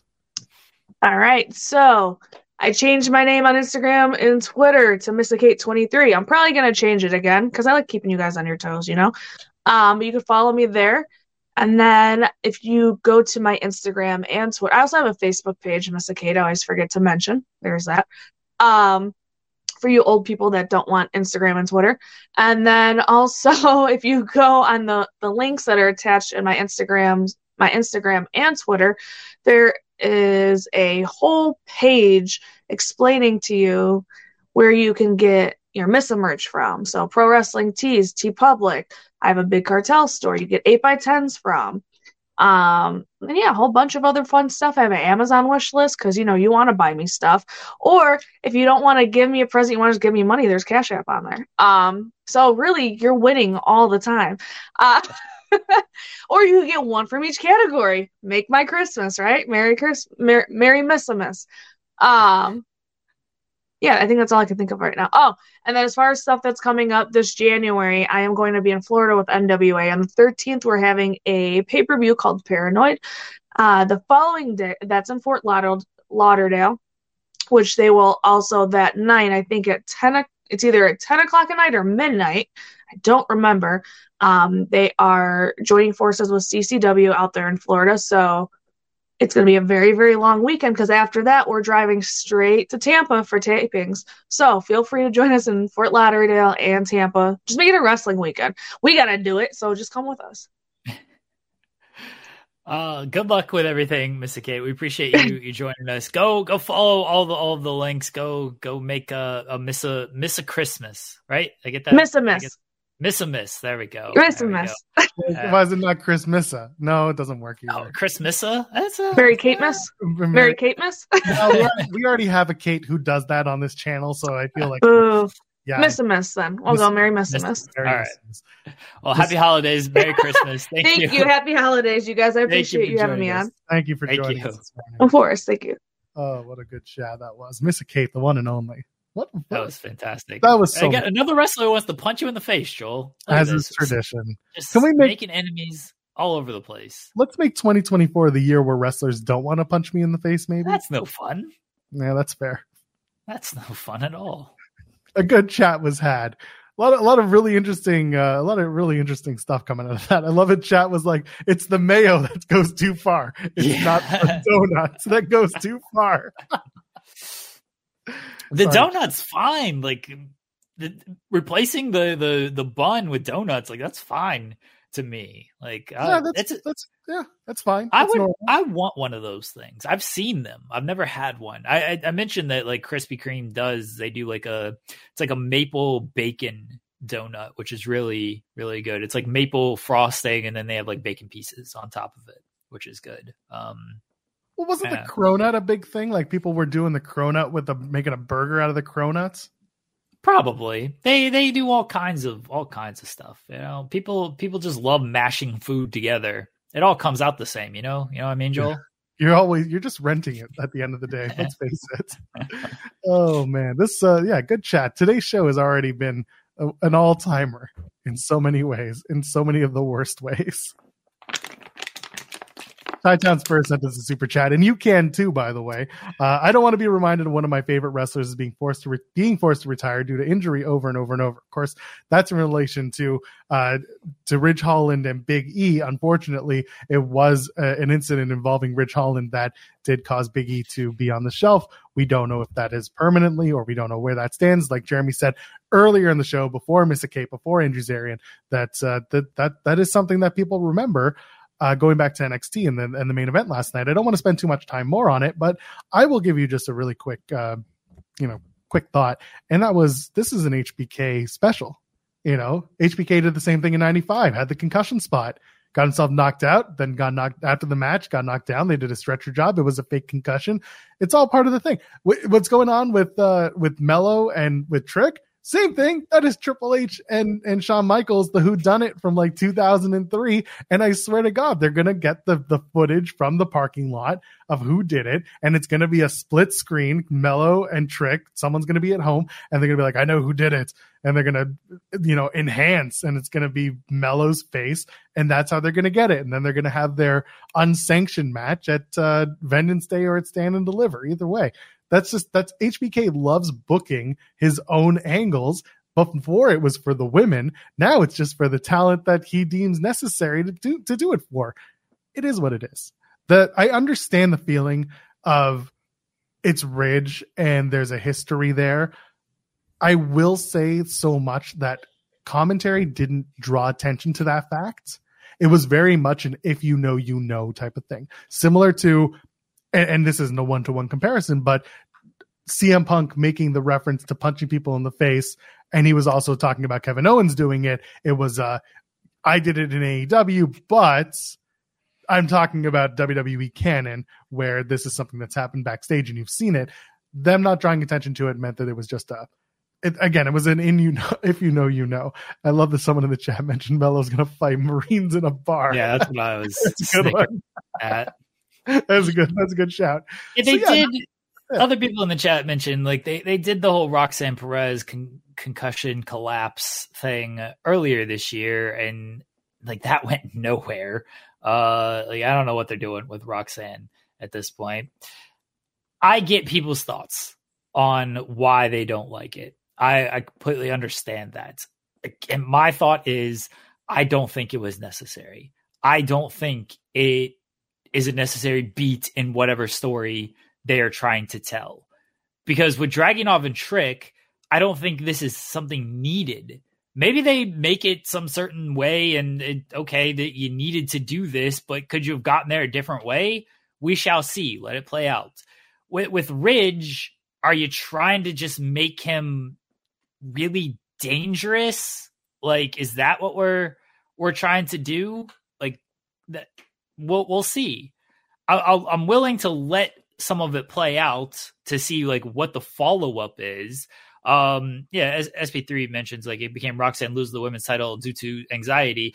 Yeah, she like lost it, but then she competed in the ladder match still, and then like they didn't really go anywhere with that. Like that that that's what I meant by saying like it didn't really go anywhere. She just it, it happened, and then it was sort of ah okay, nothing really went went past that. So where's this going to go? Uh, we shall see. For right now, I don't feel like it was a necessary thing. I, I think I think there's just other ways you can tell the story these stories. But maybe they turn it around and maybe they make it make some sense. Maybe Ridge Holland comes in here and just fake injuring all your favorites eh, on his way to becoming the champion until Biggie returns to NXT to win the NXT championship from Ridge Holland. You know, if that's the end game, are you mad at that? It's probably not. Three- but Three, just three throwing ain't enough. Three ain't enough, man. I need five. I just feel like he's using HBK is using his his big moments as like these random storyline beats, and it's not it's not really working out as like in the moment it gets people talking. It is like you said, it's letting it play out, and, and in a lot of cases, we're not seeing it play out in in very worthwhile ways. Roxanne Perez is the big big example coming out of that. She loses her title. She draw, you know, she has anxiety, whatever it is, and then since then she's been floundering. And we talked about it, you know, a couple weeks ago that it feels like we're just going to do Cora Jade versus Roxanne Perez for the title at one point, but like we're going to get there. Maybe it's stand and deliver. And I've been saying this since you know two years ago. Uh, who knows? But that was the NXT main event. I just wanted to get to get your thoughts on it and see where your brain was at. My brain says it was unnecessary.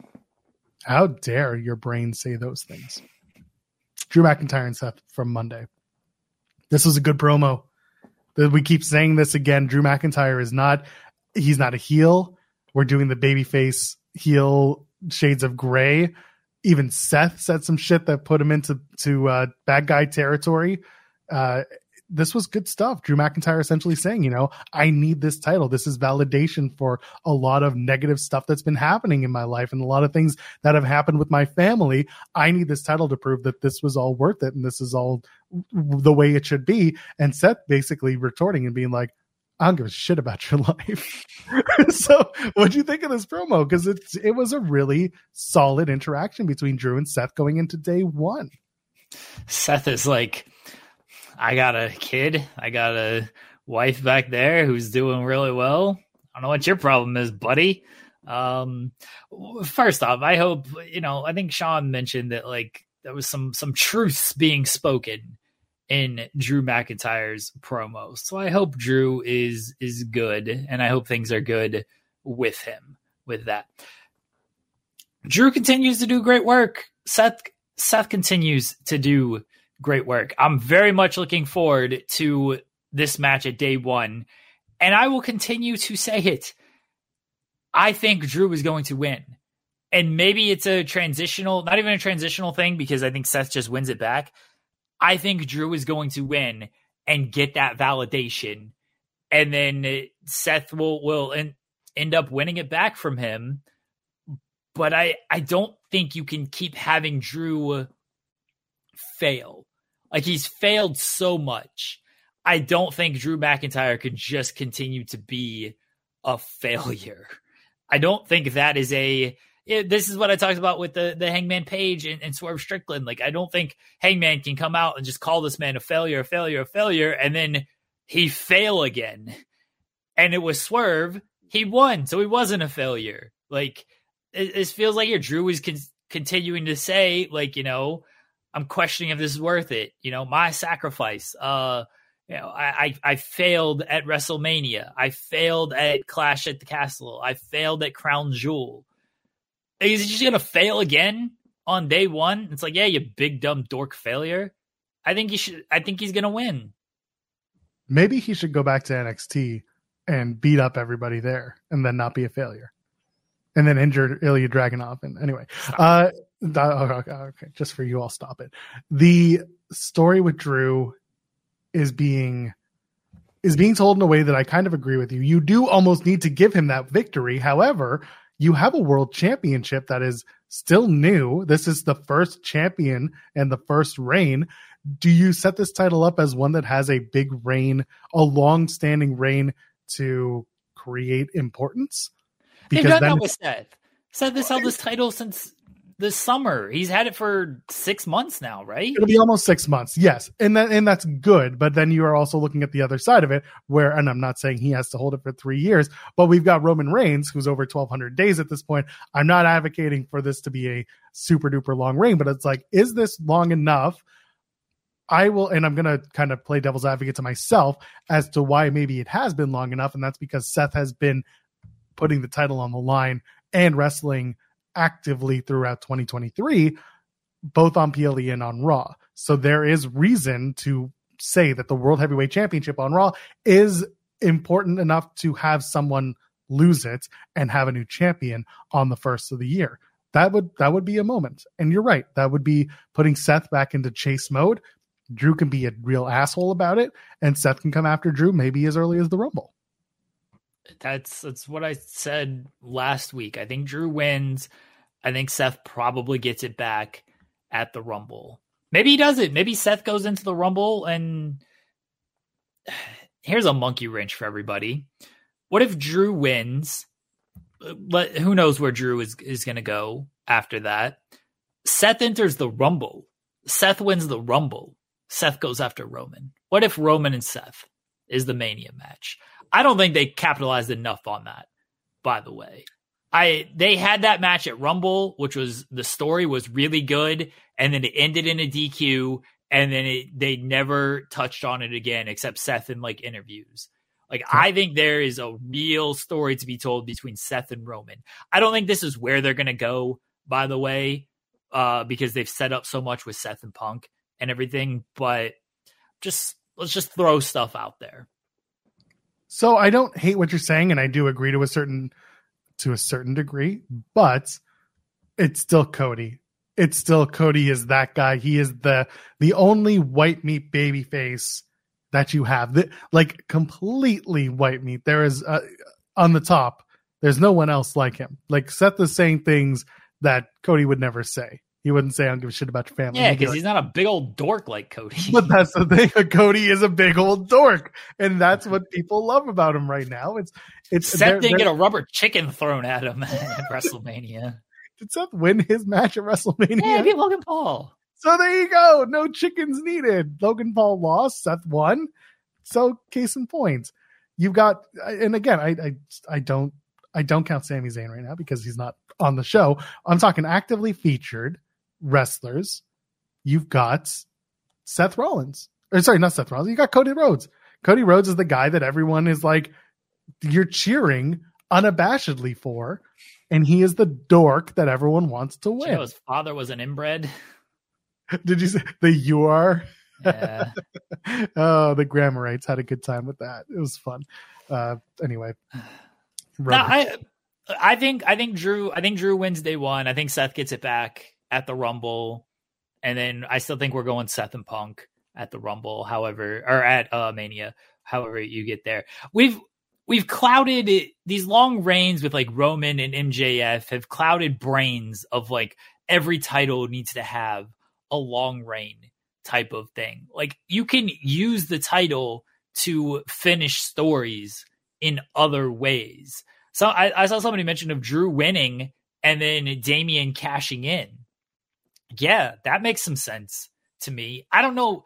Priest doesn't really feel like that guy is sort of my issue right no, now. he doesn't. He's too busy having yuck yucks with uh, with R-Truth, and it's great. Yeah, but that I mean, look, it rules. rules. It rules. It objectively rules. But like, he's not serious about catching in. He's more serious about leading or being the guy in the Judgment Day when everyone else, well, not everyone, when Rhea's like, no, you're not, you're my bitch. That's like the story is not right now about Damian Priest's ascent with Money in the Bank. It is about Damian Priest and the Judgment Day and their problems or lack thereof, whatever you want to call it, or being really pissed at the creeds after the main event, uh, whatever that, whatever that was. So yeah, the, the Damian Priest thing is that, yeah, there's, there's nothing on the table for him that makes sense right now in cashing in that briefcase. Oh, I mean, just cashing in wants to, to screw over Drew after Drew, uh, you know, wins the title. Drew finishes his story and then Priest just comes in and screws him over. And then Drew is going after Priest. And maybe that's the Rumble match. Maybe it's Drew and Priest, and maybe Drew gets the title back then. Okay, then where's it going for for Mania with Drew? Like, there's a lot of options. I I I think me personally, the option is uh Drew winning day one, Seth getting it back, Rumble, and then Seth and Punk at Rumble. That's that's what I would do personally. They still have six months left on that tarmac, Jeff Valley driver. I'm just letting you know. They've got yeah, a lot. Yeah, you and you like you can change Priest on a dime and make him more, you know, more of a killer than ever. So they, you got time. I think. Um, again, and, and this is another thing about like the long title reign situation is that we have become accustomed, like you said, you mentioned MJF is over a year, Roman Reigns is 1200 days. Gunther is another good example of this. He's well over a year at this point maybe it is okay to have a world championship that finally changes hands and that could potentially be hot potatoed. I'm not saying one, two, one, two, one, two, but do a one, two, do a go to Drew and then go back to, to Seth in time for WrestleMania to set up the punk thing. If you want to add some drama to the CM Punk Seth Rollins story, you can have the title be kind of in the middle, but not there. And then have Drew be absolutely beside himself when he doesn't get the main event because Seth Rollins won it back at, let's say, Elimination Chamber. Or, you know, let's say Seth wins it back in Perth. And then that night, CM Punk wins Elimination Chamber. Now, all of a sudden, we've set that that match for WrestleMania in Perth. And that's a huge moment. The two of them kind of face each other down at the end of Elimination Chamber. The new champion, quote unquote, Seth Rollins winning it back, and CM Punk having just outlasted everyone in the chamber. That's a moment. That's something that you can go off the air with and, and a big, like, oh my God, this match is going to be in a month. And that's a big moment. Go off the air at 7 a.m. in the morning with that match. With that down that show does start at like 4 a.m. Eastern. Yeah, yeah, yeah. It's a it's a it's an early one. Everybody get ready for me to complain a lot as it uh as it comes up. But yeah, you this don't. Also, this is also a very funny and accurate point. I mean, yeah, that's probably true too. Like you don't need. Not every title reign needs to be this long establishing title reign. They've done a good job with Seth. He's had it for basically half the year now. A lot of title defenses, a lot of good title defenses.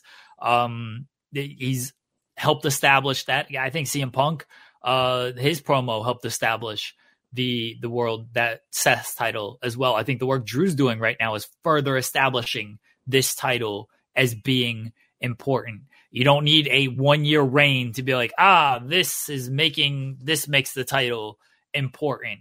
You you make the title important by one who has the title, what they're doing with the title, and two who is chasing the title and how they feel about the title as well. And they've done a good job with that. Yeah. Let's hit a couple super chats here. Uh, Will Chisholm says, I, I think they're using R-Truth to help turn Damian Priest babyface because it feels like he actually likes truth. And then we talked about this on Monday. Everybody likes R-Truth. He literally said last week that he didn't like Truth. He's like, "Ah, oh, you're a funny guy." Everybody like, and then he attacked R-Truth. Yeah, and then he decided that, nah, I like this this court jester of a man. He's funny. Yeah, I guess so. But well, it's because you've got JD McDonagh's like bottom of the bottom of the barrel. Like he's so far, he's under the barrel, and then R-Truth and then Damian Priest. So like, if you're making fun of JD McDonagh, then you are Damian Priest's best friend. So R-Truth gets to do that. People no? are saying, uh, what what's the middle ground between year long title reigns and, and hot potato title reigns? I I think your definition of hot potato has to be sort of defined there. Because if you think that Drew winning at day one and then Seth getting it back at Rumble is hot potato, then I don't know if there is a great middle ground. I see hot potato as like Drew winning at day one and then Priest winning at cashing in and then Seth winning at Rumble. That's a, a hot potatoing a title. Like just hot potato, hot potatoing is Charlotte Flair winning the Women's World Championship at uh what was it Hell in a Cell 2016 and then Sasha Banks winning it back that Monday night on Raw, and then two weeks later they go back to Charlotte. And that, hot potatoing infers that you are going back and forth multiple times over a very short span of time. This isn't hot potatoing. This is, and someone else mentioned it. These are credible world champions who are also former world champions and currently credible opponents to the world champion himself. So for me, um, I don't think, yeah, Val brought up the, the, the hot potatoing with Sasha and Charlotte. So, so credit to her.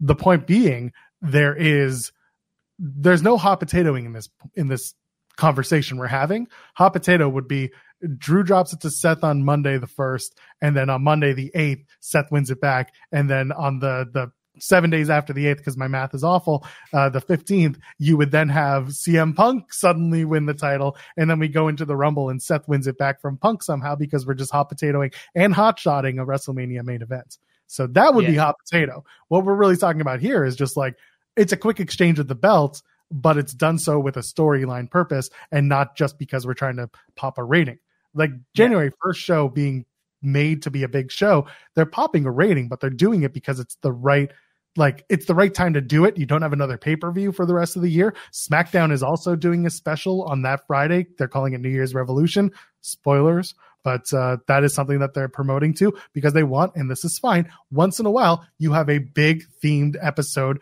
of Monday Night Raw or SmackDown or AEW Dynamite Holiday Bash or AEW Dynamite Winter is coming or AEW Dynamite Fight for the Fallen or a, sorry, I'm going to stop. but the point is, it's okay to have specials. Um, with the AEW example, by the way, it makes sense because they were doing quarterly pay per views at the time. So yeah, that's where we're at. It's okay to do it.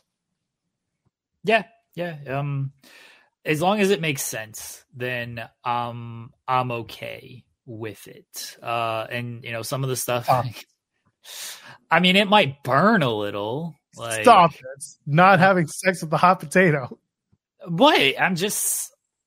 It might burn. That's no, all. Stop it. The robot can also burn because the robots can overheat. Why did I bring this back up?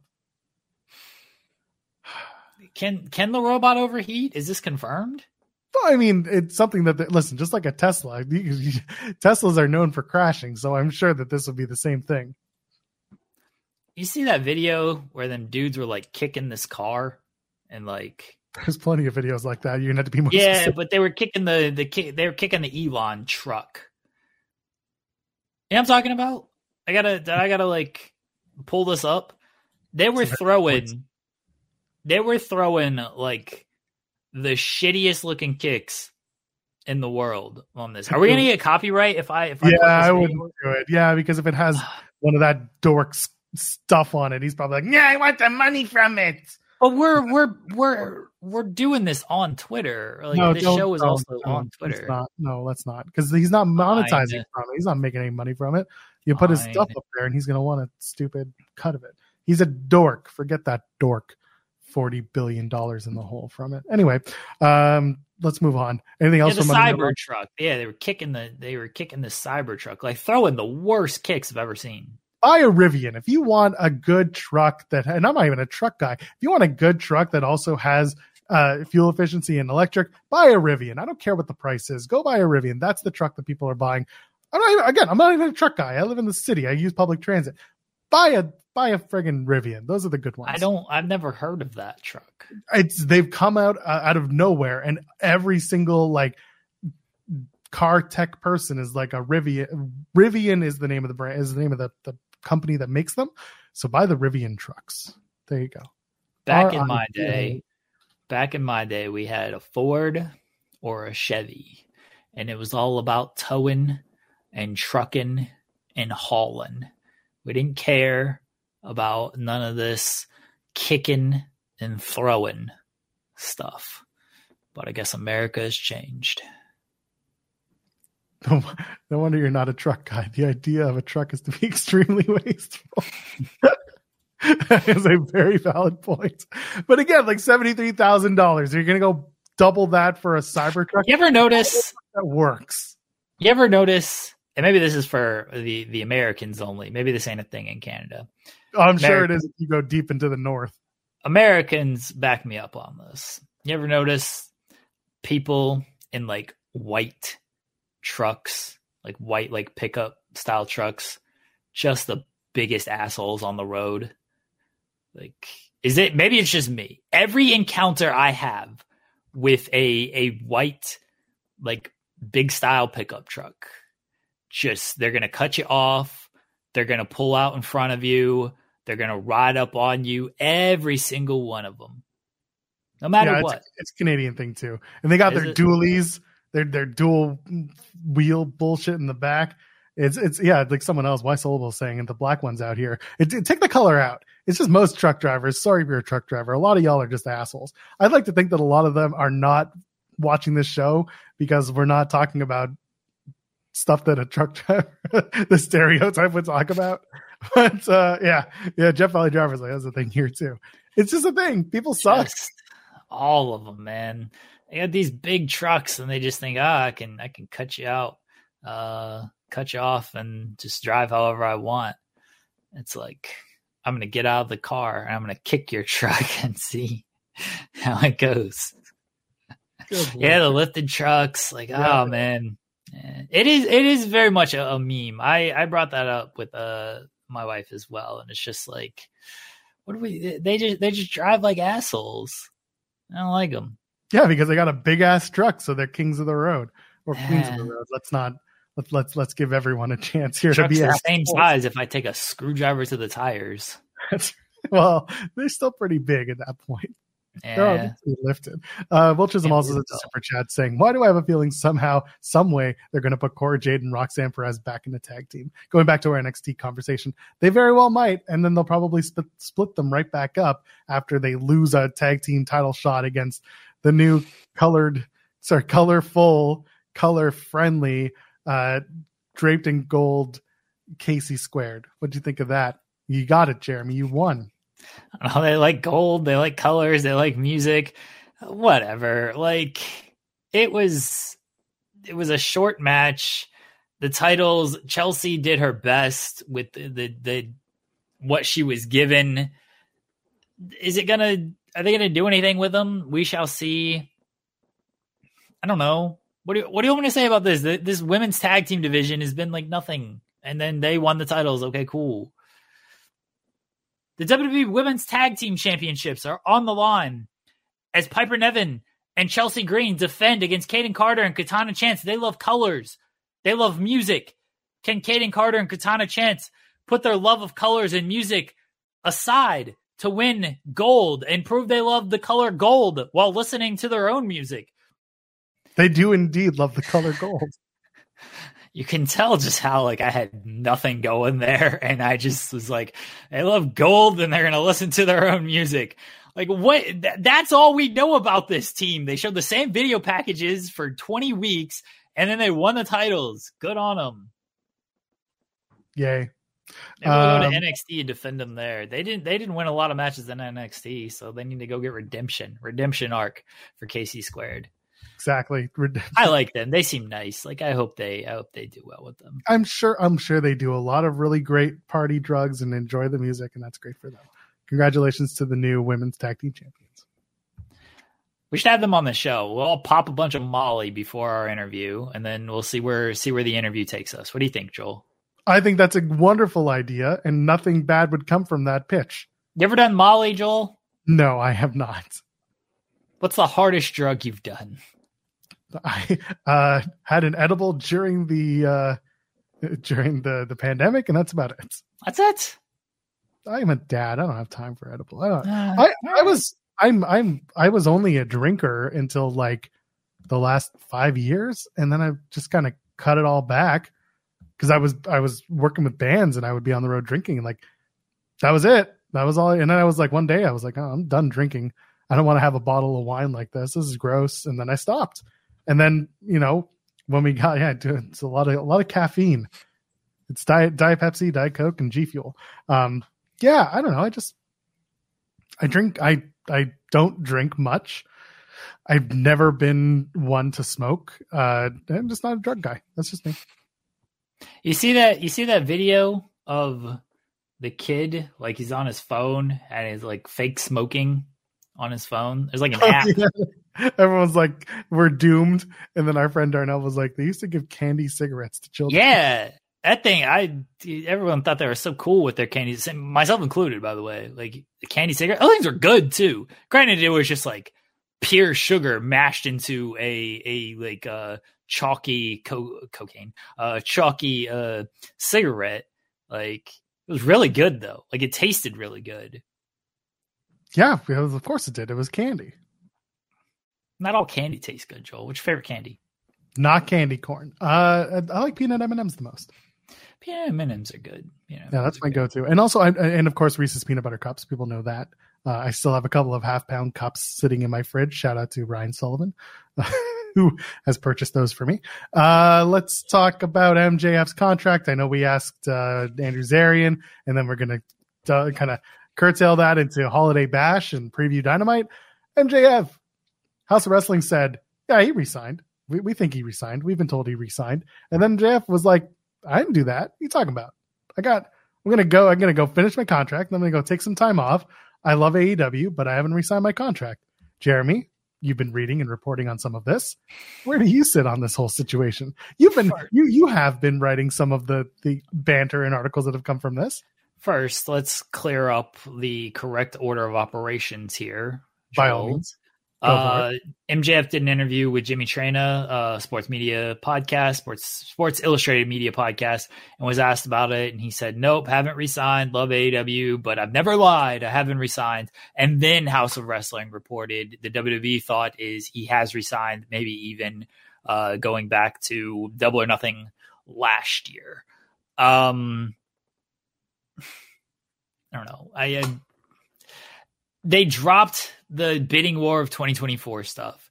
He's in a lot of promotional material, but then they've also like tried to remove him from promotional material so they didn't give away the stuff. I will just say I don't think he would be this featured if he has not re-signed and they would leave it up to the final day of his contract before actually like re-signing him or anything like that. I, I do think that I do think he has. I I think that they had to drop the story because it's a heel story to be like, yeah, might leave, go to WWE with this title, and he's a baby face. I think that's why they have dropped it and I, I think that we we will see MJF on AEW TV for years to come. So I think he's resigned. I think they're going to bring back the bidding war 2024 starting tonight, though. I think that because he's now put it out there and it's caught some attention, I think they might play it into the last week or two of build towards World's End. I think they're just just to just to do it. I don't think he's leaving AEW. I don't. I think most people who are in the know don't. And that's the one thing about AEW is that most of the fans are in the know online types uh, who might not be as invested in this, knowing that it feels like MJF is going to stick around. But I wouldn't be surprised if they tried to do this. We'll see. We shall see. I, is, not. A good point, by the way. TK's done this twice. Cody and Mox both holding titles while off contract. Now, little bit different, but let's just take this in a storyline way. Cody was holding the TNT title on his way out. Mox was off contract, or he got re-signed around the time, didn't he? Nah, he said he said that there was the interview. I'd have to get his like exact quote, but he did say that like he was technically like not really under a deal before he resigned. It was when the the punk injury happened and he Yeah. won the title. It's when yeah, he did that with Renee, didn't he? Yeah. He was that was the I'm sick of people in high school reference. Yeah, that that did rule. But yeah, so so again, just worth pointing out, like for those who who knows, maybe MJF is the devil. There you go. See, I'm I'm kind of uh, I thought about that. I still think it's Cole. But I did think of because they haven't brought it up and maybe they do, maybe they do uh bring it up tonight. I did think like World's End closes MJF revealed as the devil and he's like by the way, haven't signed a contract. Peace out and th- that's his whole whole thing. I did think about that's how they how they do it with the reveal and also with hey MJF hasn't resigned. If you want to get weird with the MJF stuff and the devil, they brought him back because he agreed to terms that were that came about. MJF did with Tony Khan to bring him back after he had called him a mark and blah blah blah blah blah. So MJF could do it again, be like, "I'm the devil, and this time I'm out. See ya, bye." And then he takes a week or two off. Uh, we focus on new TNT champion Adam Copeland for a couple of weeks, and then MJF comes back. You know, what's the next pay per view? Is Revolution? That's in in early March. That's the third of March. So you could you could take a couple of weeks and start building around Sting and his final match, uh, and give MJF the time off, which you know by all accounts he seems to need given his injuries and the reporting on those injuries. So you could have him win and then walk off and be like, "Yeah, I'm the devil."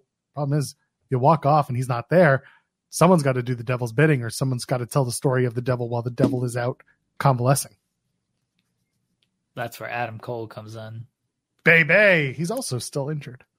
He is, but like just the devil goes away and we don't have him for a little while and we don't have a champion off television for a little while. which again there are so many titles in that company. This is something that you can get away with depending on how you uh, the, the there you go. You can spend the time building the continental classic the triple crown as a major championship that main events the shows and make it a big a big title you've got the international championship for a long time that was at the forefront while the world champion was doing the adam cole stuff people like that you do have again this is the one of the very few benefits to having so many championships is that you can spend some time building one while another one is off the show. So I can expect to see that. Maybe MJF does win on on uh, World's End and then blows a kiss to the audience and hightails it, or he gets his you know lights on, lights off, and he's got the mask and it's him all along, brother, brother. I hope they don't do the blow the kiss and then leave thing. Like we know that what that's a reference to. We just don't really need to to do all of that. Like, okay, we we get it. We we get it. Like, I don't know. Uh, I I agree with Jeff Valley Driver. This is the true fact here. Just have Samoa Joe win. The man deserves it. He's if nothing else, he's consistent. He is very consistent. He's good on the mic, great in the ring. Great on the mic, great in the ring. He's he's someone that you can absolutely build around. But also he's a guy who, you know, for some they're gonna sit there and be like, Oh, he's this old and blah blah blah. And it doesn't matter. You've you've got a big pay-per-view coming up that's being billed as Sting's last match, and guess what they're doing? You're almost selling out that venue, and we're still a couple months away. So the the age doesn't matter. It's the consistency and the star power. Yeah, I'm with, I'm with Jeff Valley Driver. Like with Punk not there, it doesn't it doesn't hit the same anymore. Like doing a Punk reference with when Punk is like left and everything that has happened, it just feels like eh. And then you give the the Punk fans of like, see, they can't stop talking about him. They can't stop doing stuff, and it's just like, eh, we don't need to do any of that. We just we Y'all- just don't. y'all are-. Y'all are gonna hate it when MJF retains the title and immediately Nick Nemeth comes out and he's like, "I'm here to show the world that I'm. It should have been me." And then that's gonna be the next title match at Revolution. Why Soulable sent us a super chat saying, "Thanks for all you guys do as usual. Thank you." Um, what do you guys think is a good New Year's resolution for all the major promotions? I think I hope AEW focuses on rotating talent more effectively. I think kind of what I just said about the titles was kind of a New Year's resolution that I can see them aim in on. And yeah, that I kind of agree with the focusing on making sure talent are, are more effectively used and just putting your foot down more in the backstage. That's what I would like to see more of. My New Year's resolution for AEW is to stay alive because I hear they're on death's door. Have you considered a reset? To restore the feeling as well. I would like them to restore the feeling. That is my New Year's resolution for now. Now we have to pay AEW. Now My we have new- What? now we have to pay them because you'd use the thing. No, the, their their trademark was something else. I won't say it, so I won't have to pay them. It was not restore the feeling. So I thought it was, but anyway, go ahead. nope. Sorry, Joel. You should pay more attention to things. I'm not doing that. For WWE, my New Year's resolution is also to stay alive because I hear they are on death's door as well because they have let CM Punk back and he's going to ruin everything and he's going to cause a lot of trouble and that's not that's not good. And they, they also need to stay alive. I would like wrestling to live. That's my New Year's resolution for all companies. Let wrestling live. And I don't want wrestling to be under attack anymore. That would not be good either. That is the actual uh, statement. That was, that was what was copyrighted. Can I borrow a feeling? I got a feeling that tonight's gonna be a good night. That tonight's gonna be a good, good night. A All right, we're- feeling. All right, stop it. Woo! other companies. My Soulable also mentioned, you know, he, he did mention other promotions. He just gave AEW as his first. Uh, he did mention he's asking TNA New Japan. I don't know if I can do New Japan because I kind of turned. Like, I would like them to stay alive because they are possibly losing a bunch of talent, and people Exactly. seem very down on New Japan right now. don't worry, we've got Yota Tsuji. Uh, he's great, but I mean, you got to start building your your your talent. Um, TNA, I want them to spend the time building the just building the legitimacy of TNA again because they built the legitimacy of Impact. And for Christ's sake, I just I hope that they find a a platform that catapults them forward again and that they gain the trust of more mainstream fans.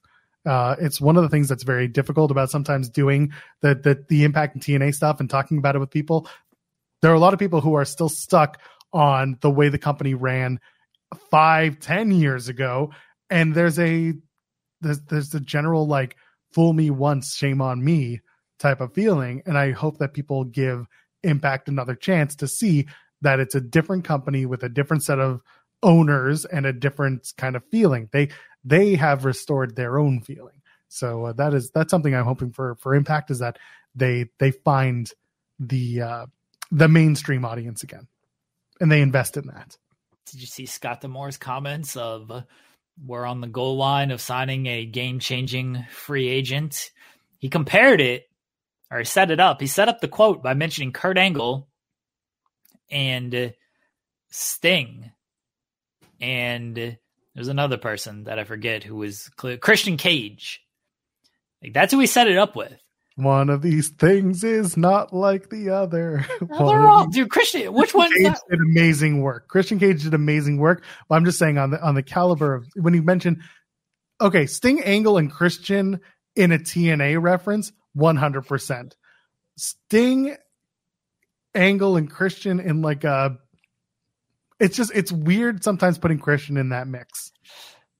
Why are you such a Christian Cage hater? Well, because he's Canadian, but he tells everyone he lives in Tampa.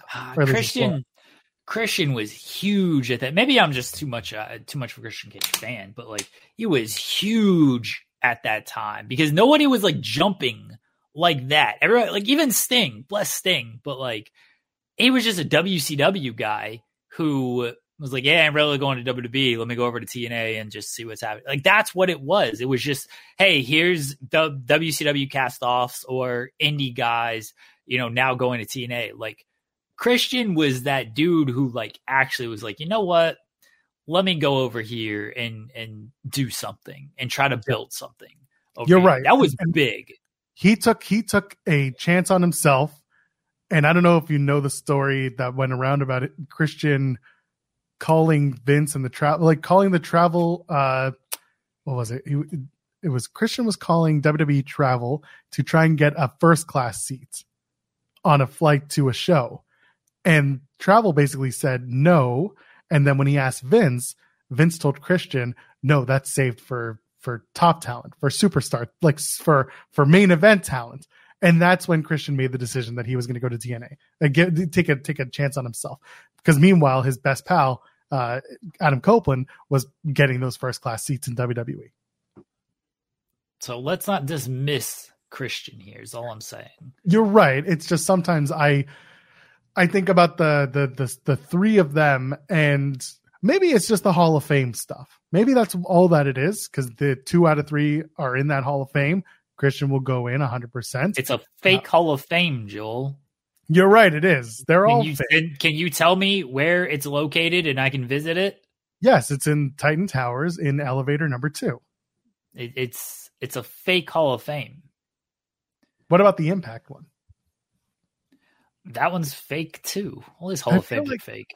I feel like that's on like Scott D'Amore's fridge. Yeah, maybe. It's like written written with a sharpie, and it's just put up on the fridge. I think they. I don't know who it's going to be. Who's who they're getting. I like my expectation is maybe like Ziggler, which is good. You know, not not huge to me, but I'm sure a lot of fans will be excited. Um, but you know, maybe maybe they get Mercedes. Maybe that's who it is. Like I don't. Oh. I'm not expecting that high. Maybe it's Okada. I'm not expecting that high. Ronda uh, like that's that's fine. Like th- there's some luster off after the WWE run, but look, she looked good in the ROH match and stuff. Um, oh, but that's uh, eh, I don't know, I don't know about that, but you know, the, he's hyping it like it's something something big. So if, look, man, if it's Goldberg, that's big. Remember when people thought Goldberg when they brought in Kurt Angle, they thought it was Goldberg because they just saw the bald head on the video package, and like there's the the Goldberg chants from the crowd, and then there was Kurt Angle, and people got even more excited, like, oh shit, Kurt Angle's here. Shelton Benjamin's a good shout, by the way, from Jeff Valley Driver. Shelton Benjamin, I like him. Like, even Mustafa he's Ali. the guy. Uh, yeah, Mustafa Ali would be a good one. I'm hoping it's someone that's a little bit younger. No, no shade at Shelton Benjamin, but it's someone that hopefully you can build around for a little while. Um, Mercedes, I we just saw super chat. People would act fake mad. Yeah, it's true. Some people would get a certain way, but it's not like y'all were watching it in the first place. So what are you gonna do? Like, would Mercedes bring numbers? Sure. I bring this up a lot. When Trinity came over to TNA to to Impact Wrestling, a lot of people were like, "Oh, is this another WWE girl?" But no, because she didn't have the singles run in WWE that like people remember. This has now become a singles run to remember because she's having very good matches. She's having matches that are also very different and the, she's having the time of her life. She's been very welcomed and and well respected in that locker room. So it's it's different. Would I like it to be a female talent? Yeah, I would. Do I want it to be Ronda Rousey? No, I don't. Um, there's nobody else that I could see. I saw someone mention Matt Riddle. I, was, I hope not. I got it. Got it. Who was it? It's MJF. Finally. MJF is that this is where he's gonna go. Oh, I see people in the chat said it. Shit, yeah, y'all, y'all, y'all, we're on the same wavelength though. Everybody, you, you're you're with me. You're with me here. That it's gonna be MJF. What we'll if it see. is a working? It's a working agreement to send MJF over there for a little while. I mean, it's not the first time they've done that. They've had special guest show. Again, this is the one benefit of Impact that I talk about over and over again. About T- I'm going to get used to calling it TNA in the new year, I promise. But this is the one benefit that they have is that they work three times a month. So the rest of the time, like they tape in batch, they do a live show once a month. Everything else is just pre-taped, and it's all done on those day or two that you're there, and then you're off and doing your own thing. Could could you send somebody from AEW? 100%. Could you could WWE potentially send someone? Sure, why not? Depending who it is. That's part of the, you know, that's part of the the best of the TNA Impact world is that you're you're featured weekly, but you're taped, so it's all taken care of in quick succession. What if it's what if, if it's MJF? He's just gonna come in and just like beat everybody, just like Omega did. And I would hate that. and I would hate that. What if it? What if it is someone from New Japan? What if it's a Yota Tsuji? Is that big enough? Is that people are not going to know? It's You know, Sami it- Callihan. The draw. I am ready to be back here at TNA Wrestling. How Step mad one. are you gonna be? How mad are you gonna be if it's Sami Callihan, Joel? I feel like I would cry. wouldn't be What? the first. Time, wouldn't be the first time I've seen Sami Callihan return to Impact Wrestling after years off. What if it's the real Impact World Champion who never lost the title, Joel? Who never lost the Impact title? Who may or may not still have possession of the Impact title because they did not mail it back to them. Warhorse? No. Who? Who is it? Who are you talking about? I don't remember this story. Wow. Wow. Anybody in the chat? You got it? Got it? Got it? It's not Danhausen. It's not Danhausen. Anybody? Anybody in the chat? I'm not going to say anything. What if it's What if it's Brian? He, he he wants to work for TNA. Once Danielson's just like, yeah, I got to wrestle in this under the TNA banner just one time, the very least. So I can tell them I did it. Yeah. I think Jeff Valley Drivers figured it out. He just doesn't want to say it. Oh, yeah, Oh, he got it. Yeah. no, we we've completely erased her from our memory. We don't talk about it. They brought her up with the Mexico tapings. I was like, "What do you do?" They didn't tag her, and I was like, "What are you doing here? Why are we doing this?" Yeah, we're not doing that. No, she never lost the title, Joel. no, no. More likely, she joins the Marines anyway. Bro, if it's Jeff Jarrett, we're cooking again, baby. TNA is a fully back, the feeling restored. All these other terms that I'm probably too old to use. It's all good. And to cross the line, baby. No, it's carrying cross the line. That's what it's. gonna be. AJ Styles just coming back and just doing like some one off stuff. That'd be pretty sweet. that would be Young. Eric Young. I mean, he's he's back. Like, but you know, did he die again? He's still part of. He's still there. He's, Okay. Once they did the stuff with the design, it, it kind of like finished after that. Eric Young Yeah. then teamed. He teamed in the UK. Oh fucking hell! If it is this man, we are all the way back, Yes. all the way. Maybe it's Dave LaGreca. Maybe it's Dave LaGreca. He got signed. I'm gonna be disappointed if it's not Monty Brown. Wow. Anybody else is a angry on the internet. disappointment. You'll be angry on the internet. Yeah, anybody else is a disappointment. If you can't get me Monty Brown, what are we doing? Let's preview Dynamite. Holiday Bash. We have a great episode of AEW Dynamite tonight live 8 p.m. Eastern on TBS.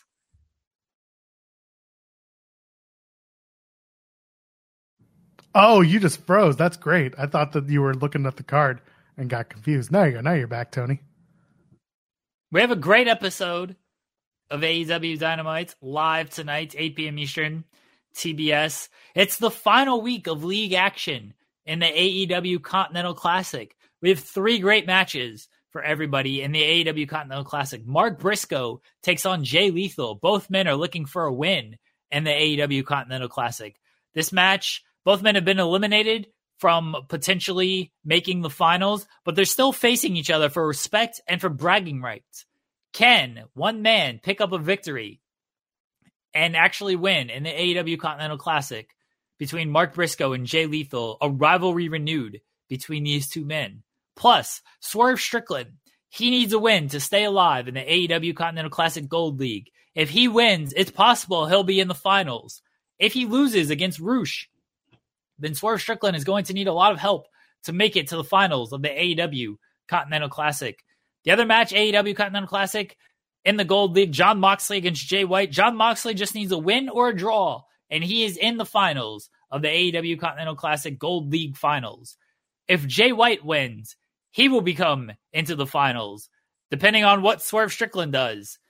Jay White can also like get a draw, and if Swerve Strickland loses, then Jay White gets into the finals. There's a lot of scenarios, everybody. Tune in tonight, live, 8 p.m. Eastern, AEW Dynamite, Excalibur will give you all these scenarios that I'm sure won't confuse anybody and it'll complain about too much math and whatnot going on in the AEW Continental Classic. Plus, in the women's division, Saraya takes on Riho with the winner getting an AEW Women's Championship match at AEW World's End against Toni Storm. Who will punch their ticket to AEW World's End to face Toni Storm? Will it be former Women's Champion Saraya? Or will it be former Women's Champion Riho? Tune in tonight, live, 8 p.m. Eastern, AEW Dynamite, TBS, to see who will face Toni Storm and walk the red carpet next to, beside, behind, after, Toni Storm at AEW World's End. All that and Roderick Strong will take on Komander because Komander made fun of Roderick Strong's neck, and Roderick Strong is back to prove he's still one of the best wrestlers in the world. Komander coming off a great match at a at ROH Final Battle, one of the final two men in the ROH TV title. Survival of the fittest. Him and Kyle Fletcher had a great one on one contest with Kyle Fletcher winning to win the ROH TV title, the vacated title. Who was that title vacated by? Joel Perl? It was vacated by Samoa Joe. We'll hear from the former ROH TV champion Samoa Joe live tonight, AEW Dynamite, 8 p.m. Eastern. He will also speak alongside him. Wait for it. Wait for it. He's back. What will Samoa Joe have to say? At 8 p.m. Eastern, live on TBS, we'll find out. We'll also find out what MJF will have to say. We've not seen MJF since he was laid out, presumably, by the Devil's Men backstage two weeks ago on AEW Dynamite. That episode also aired at 8 p.m. Eastern, live on TBS. MJF was taken out. Was it Hangman Page? Samoa Joe thinks so. But last week on AEW Dynamite, live, 8 p.m. Eastern, TBS, Hangman Page was taken out by the Devil's Men. We saw the devil get out of a car. Who is the devil? Maybe MJF knows. Maybe he will provide more insight. Maybe Samoa Joe knows. Maybe he will provide more insight. The only way you will know, fine folks of AEW fans and freedom of, of all ages, is tuning in tonight live, 8 p.m. Eastern, AEW Dynamite on TBS. All of that. And we have a five minute overrun thanks to our great partners at Warner Brothers Discovery and the Turner Networks on TBS. We will be going until 10:05 at the very earliest 10:05. We might go to 10:10. Who knows? All I know is our great partners at Warner Brothers Discovery have given us a 5-minute overrun and they will allow us to go a little bit more because we were the number 1 rated show on cable last Wednesday. The number 1 show in all of cable was AEW Dynamite. Thanks to you, the great AEW fans for tuning in to AEW Dynamite live 8 p.m. Eastern, TBS. Justified, this is awesome chance. What what is the tournament for tots? Man, that's just what they're they're doing toys for tots, dude. They're giving like a million dollars worth of toys to people I, until they're calling it like tournament for tots. I get it. It's just very strange that suddenly this week is the tournament for tots while they're in the middle of the other one. That was the one thing. I know people get confused about the math. For me, it was like, what was the difference between the tournament for tots and the tournament that's like, what are we, what, what is the Continental Classic tournament for All tots? Right. Is there Here. a tots? Are we doing an AEW Continental Classic tots title? First, that would rule. Here's what we need though. We need kids. Baby fights. Yeah. Yeah. Yeah. Yeah. We need kids like a, a Mark Briscoe kid, a Jay Lee, like they they're just portraying the wrestlers in this tournament, and like they're doing move for move what these what the wrestlers are doing, like in like a mini ring on the stage or something. Like we need the little eight year olds out here doing this. All right, I'm for the the kid that gets the Moxley, the Moxley that has got to cut himself open I mean, that's probably like some type of violation. Eight year olds bleeding all over the place, but like that's what we need. You want to do tournament for tots? The best thing in the world is when I go to like a hockey game and they do like the mighty mites, the little kids playing hockey during the intermission, or the, you go to a basketball game, it's the little kids playing basketball intermission. Oh yeah. Awesome, absolutely awesome. I need little kids wrestling, and then they get mad at each other, start shooting on each other, get some shoot fights between these little eight year olds. That's what I want. As long as they do a WLC. That was one of the greatest matches of all time. was one of the greatest matches of all time. Anyway, we're going to be back on Friday. No, no, gonna- every, everybody's saying everybody's saying little people. No, no, children, legit kids. children. We're doing Yeah. a children's fight league. That's what we're doing. We CFL. need, we need children out here doing this wrestling. You imagine the kid that's got to be like Mark Briscoe? Oh man, that Got to rule, take out two of those teeth right off the bat. Sorry, kiddo. rule so Although, much. given the age, they might have already taken it. Anyway, not important. We'll be The back kid who is Rush is just like knocking the shit out of people. so angry. You're just picking the angriest kid that you can. Oh, they're to be so angry. support children. Support. Yeah, I mean, you can support little people as well. Support everybody. Support Yes. robots who you may or may not be able to fuck. Support us here on the channel by leaving a thumbs up on the way out and maybe subscribe to this channel. I don't know why anymore, but uh, we drop content daily ish, I guess. New episode of Bread Club. Bread Club dropped yesterday. I think it's time for lunch. Uh, and there's going to be new content throughout the week. Rob and Maggie on Friday. We're going to be back on Friday at 10 a.m. Eastern to talk more wrestling and, of course, hopefully not robots, but other things that we find. It's already a kids tournament. That's good stuff. Uh, Jeremy, anything else you want to plug before we get on out of here? This fucking song annoys me so Every much. year. Every year. That's right. Oh, I hate it so much. I hate it so so much. Jim Ross is back tonight. Did you see that? Did you hear about that? Well, of course he is because they're in Oklahoma. So they got to find a way to make a fool out of Jim Ross in his hometown. Nah, they ain't gonna make a fool out of him. You're right. They're not gonna- going to do an. They're not AEW doing a WWE thing. They would never. They're going to give him a watch, and then Roddy Strong's going to come out, and he's going to be like Jim Ross, Jim Ross, and then they're going to do a thing with Komander, and then the watch. Do you think? Do you think Jr. is like gonna like go- gonna call the action, or he's just gonna like come out and just like chill? I think he's just to come out and be like, "Hi," and then they're to give him a watch, and then that'll be And it. that's it. That's it. And then they'll- it'll run into whatever comes up next in the segments. I I hope that uh Shai Gilgeous-Alexander is is there tonight. Uh I, I hope Chet Holmgren is there.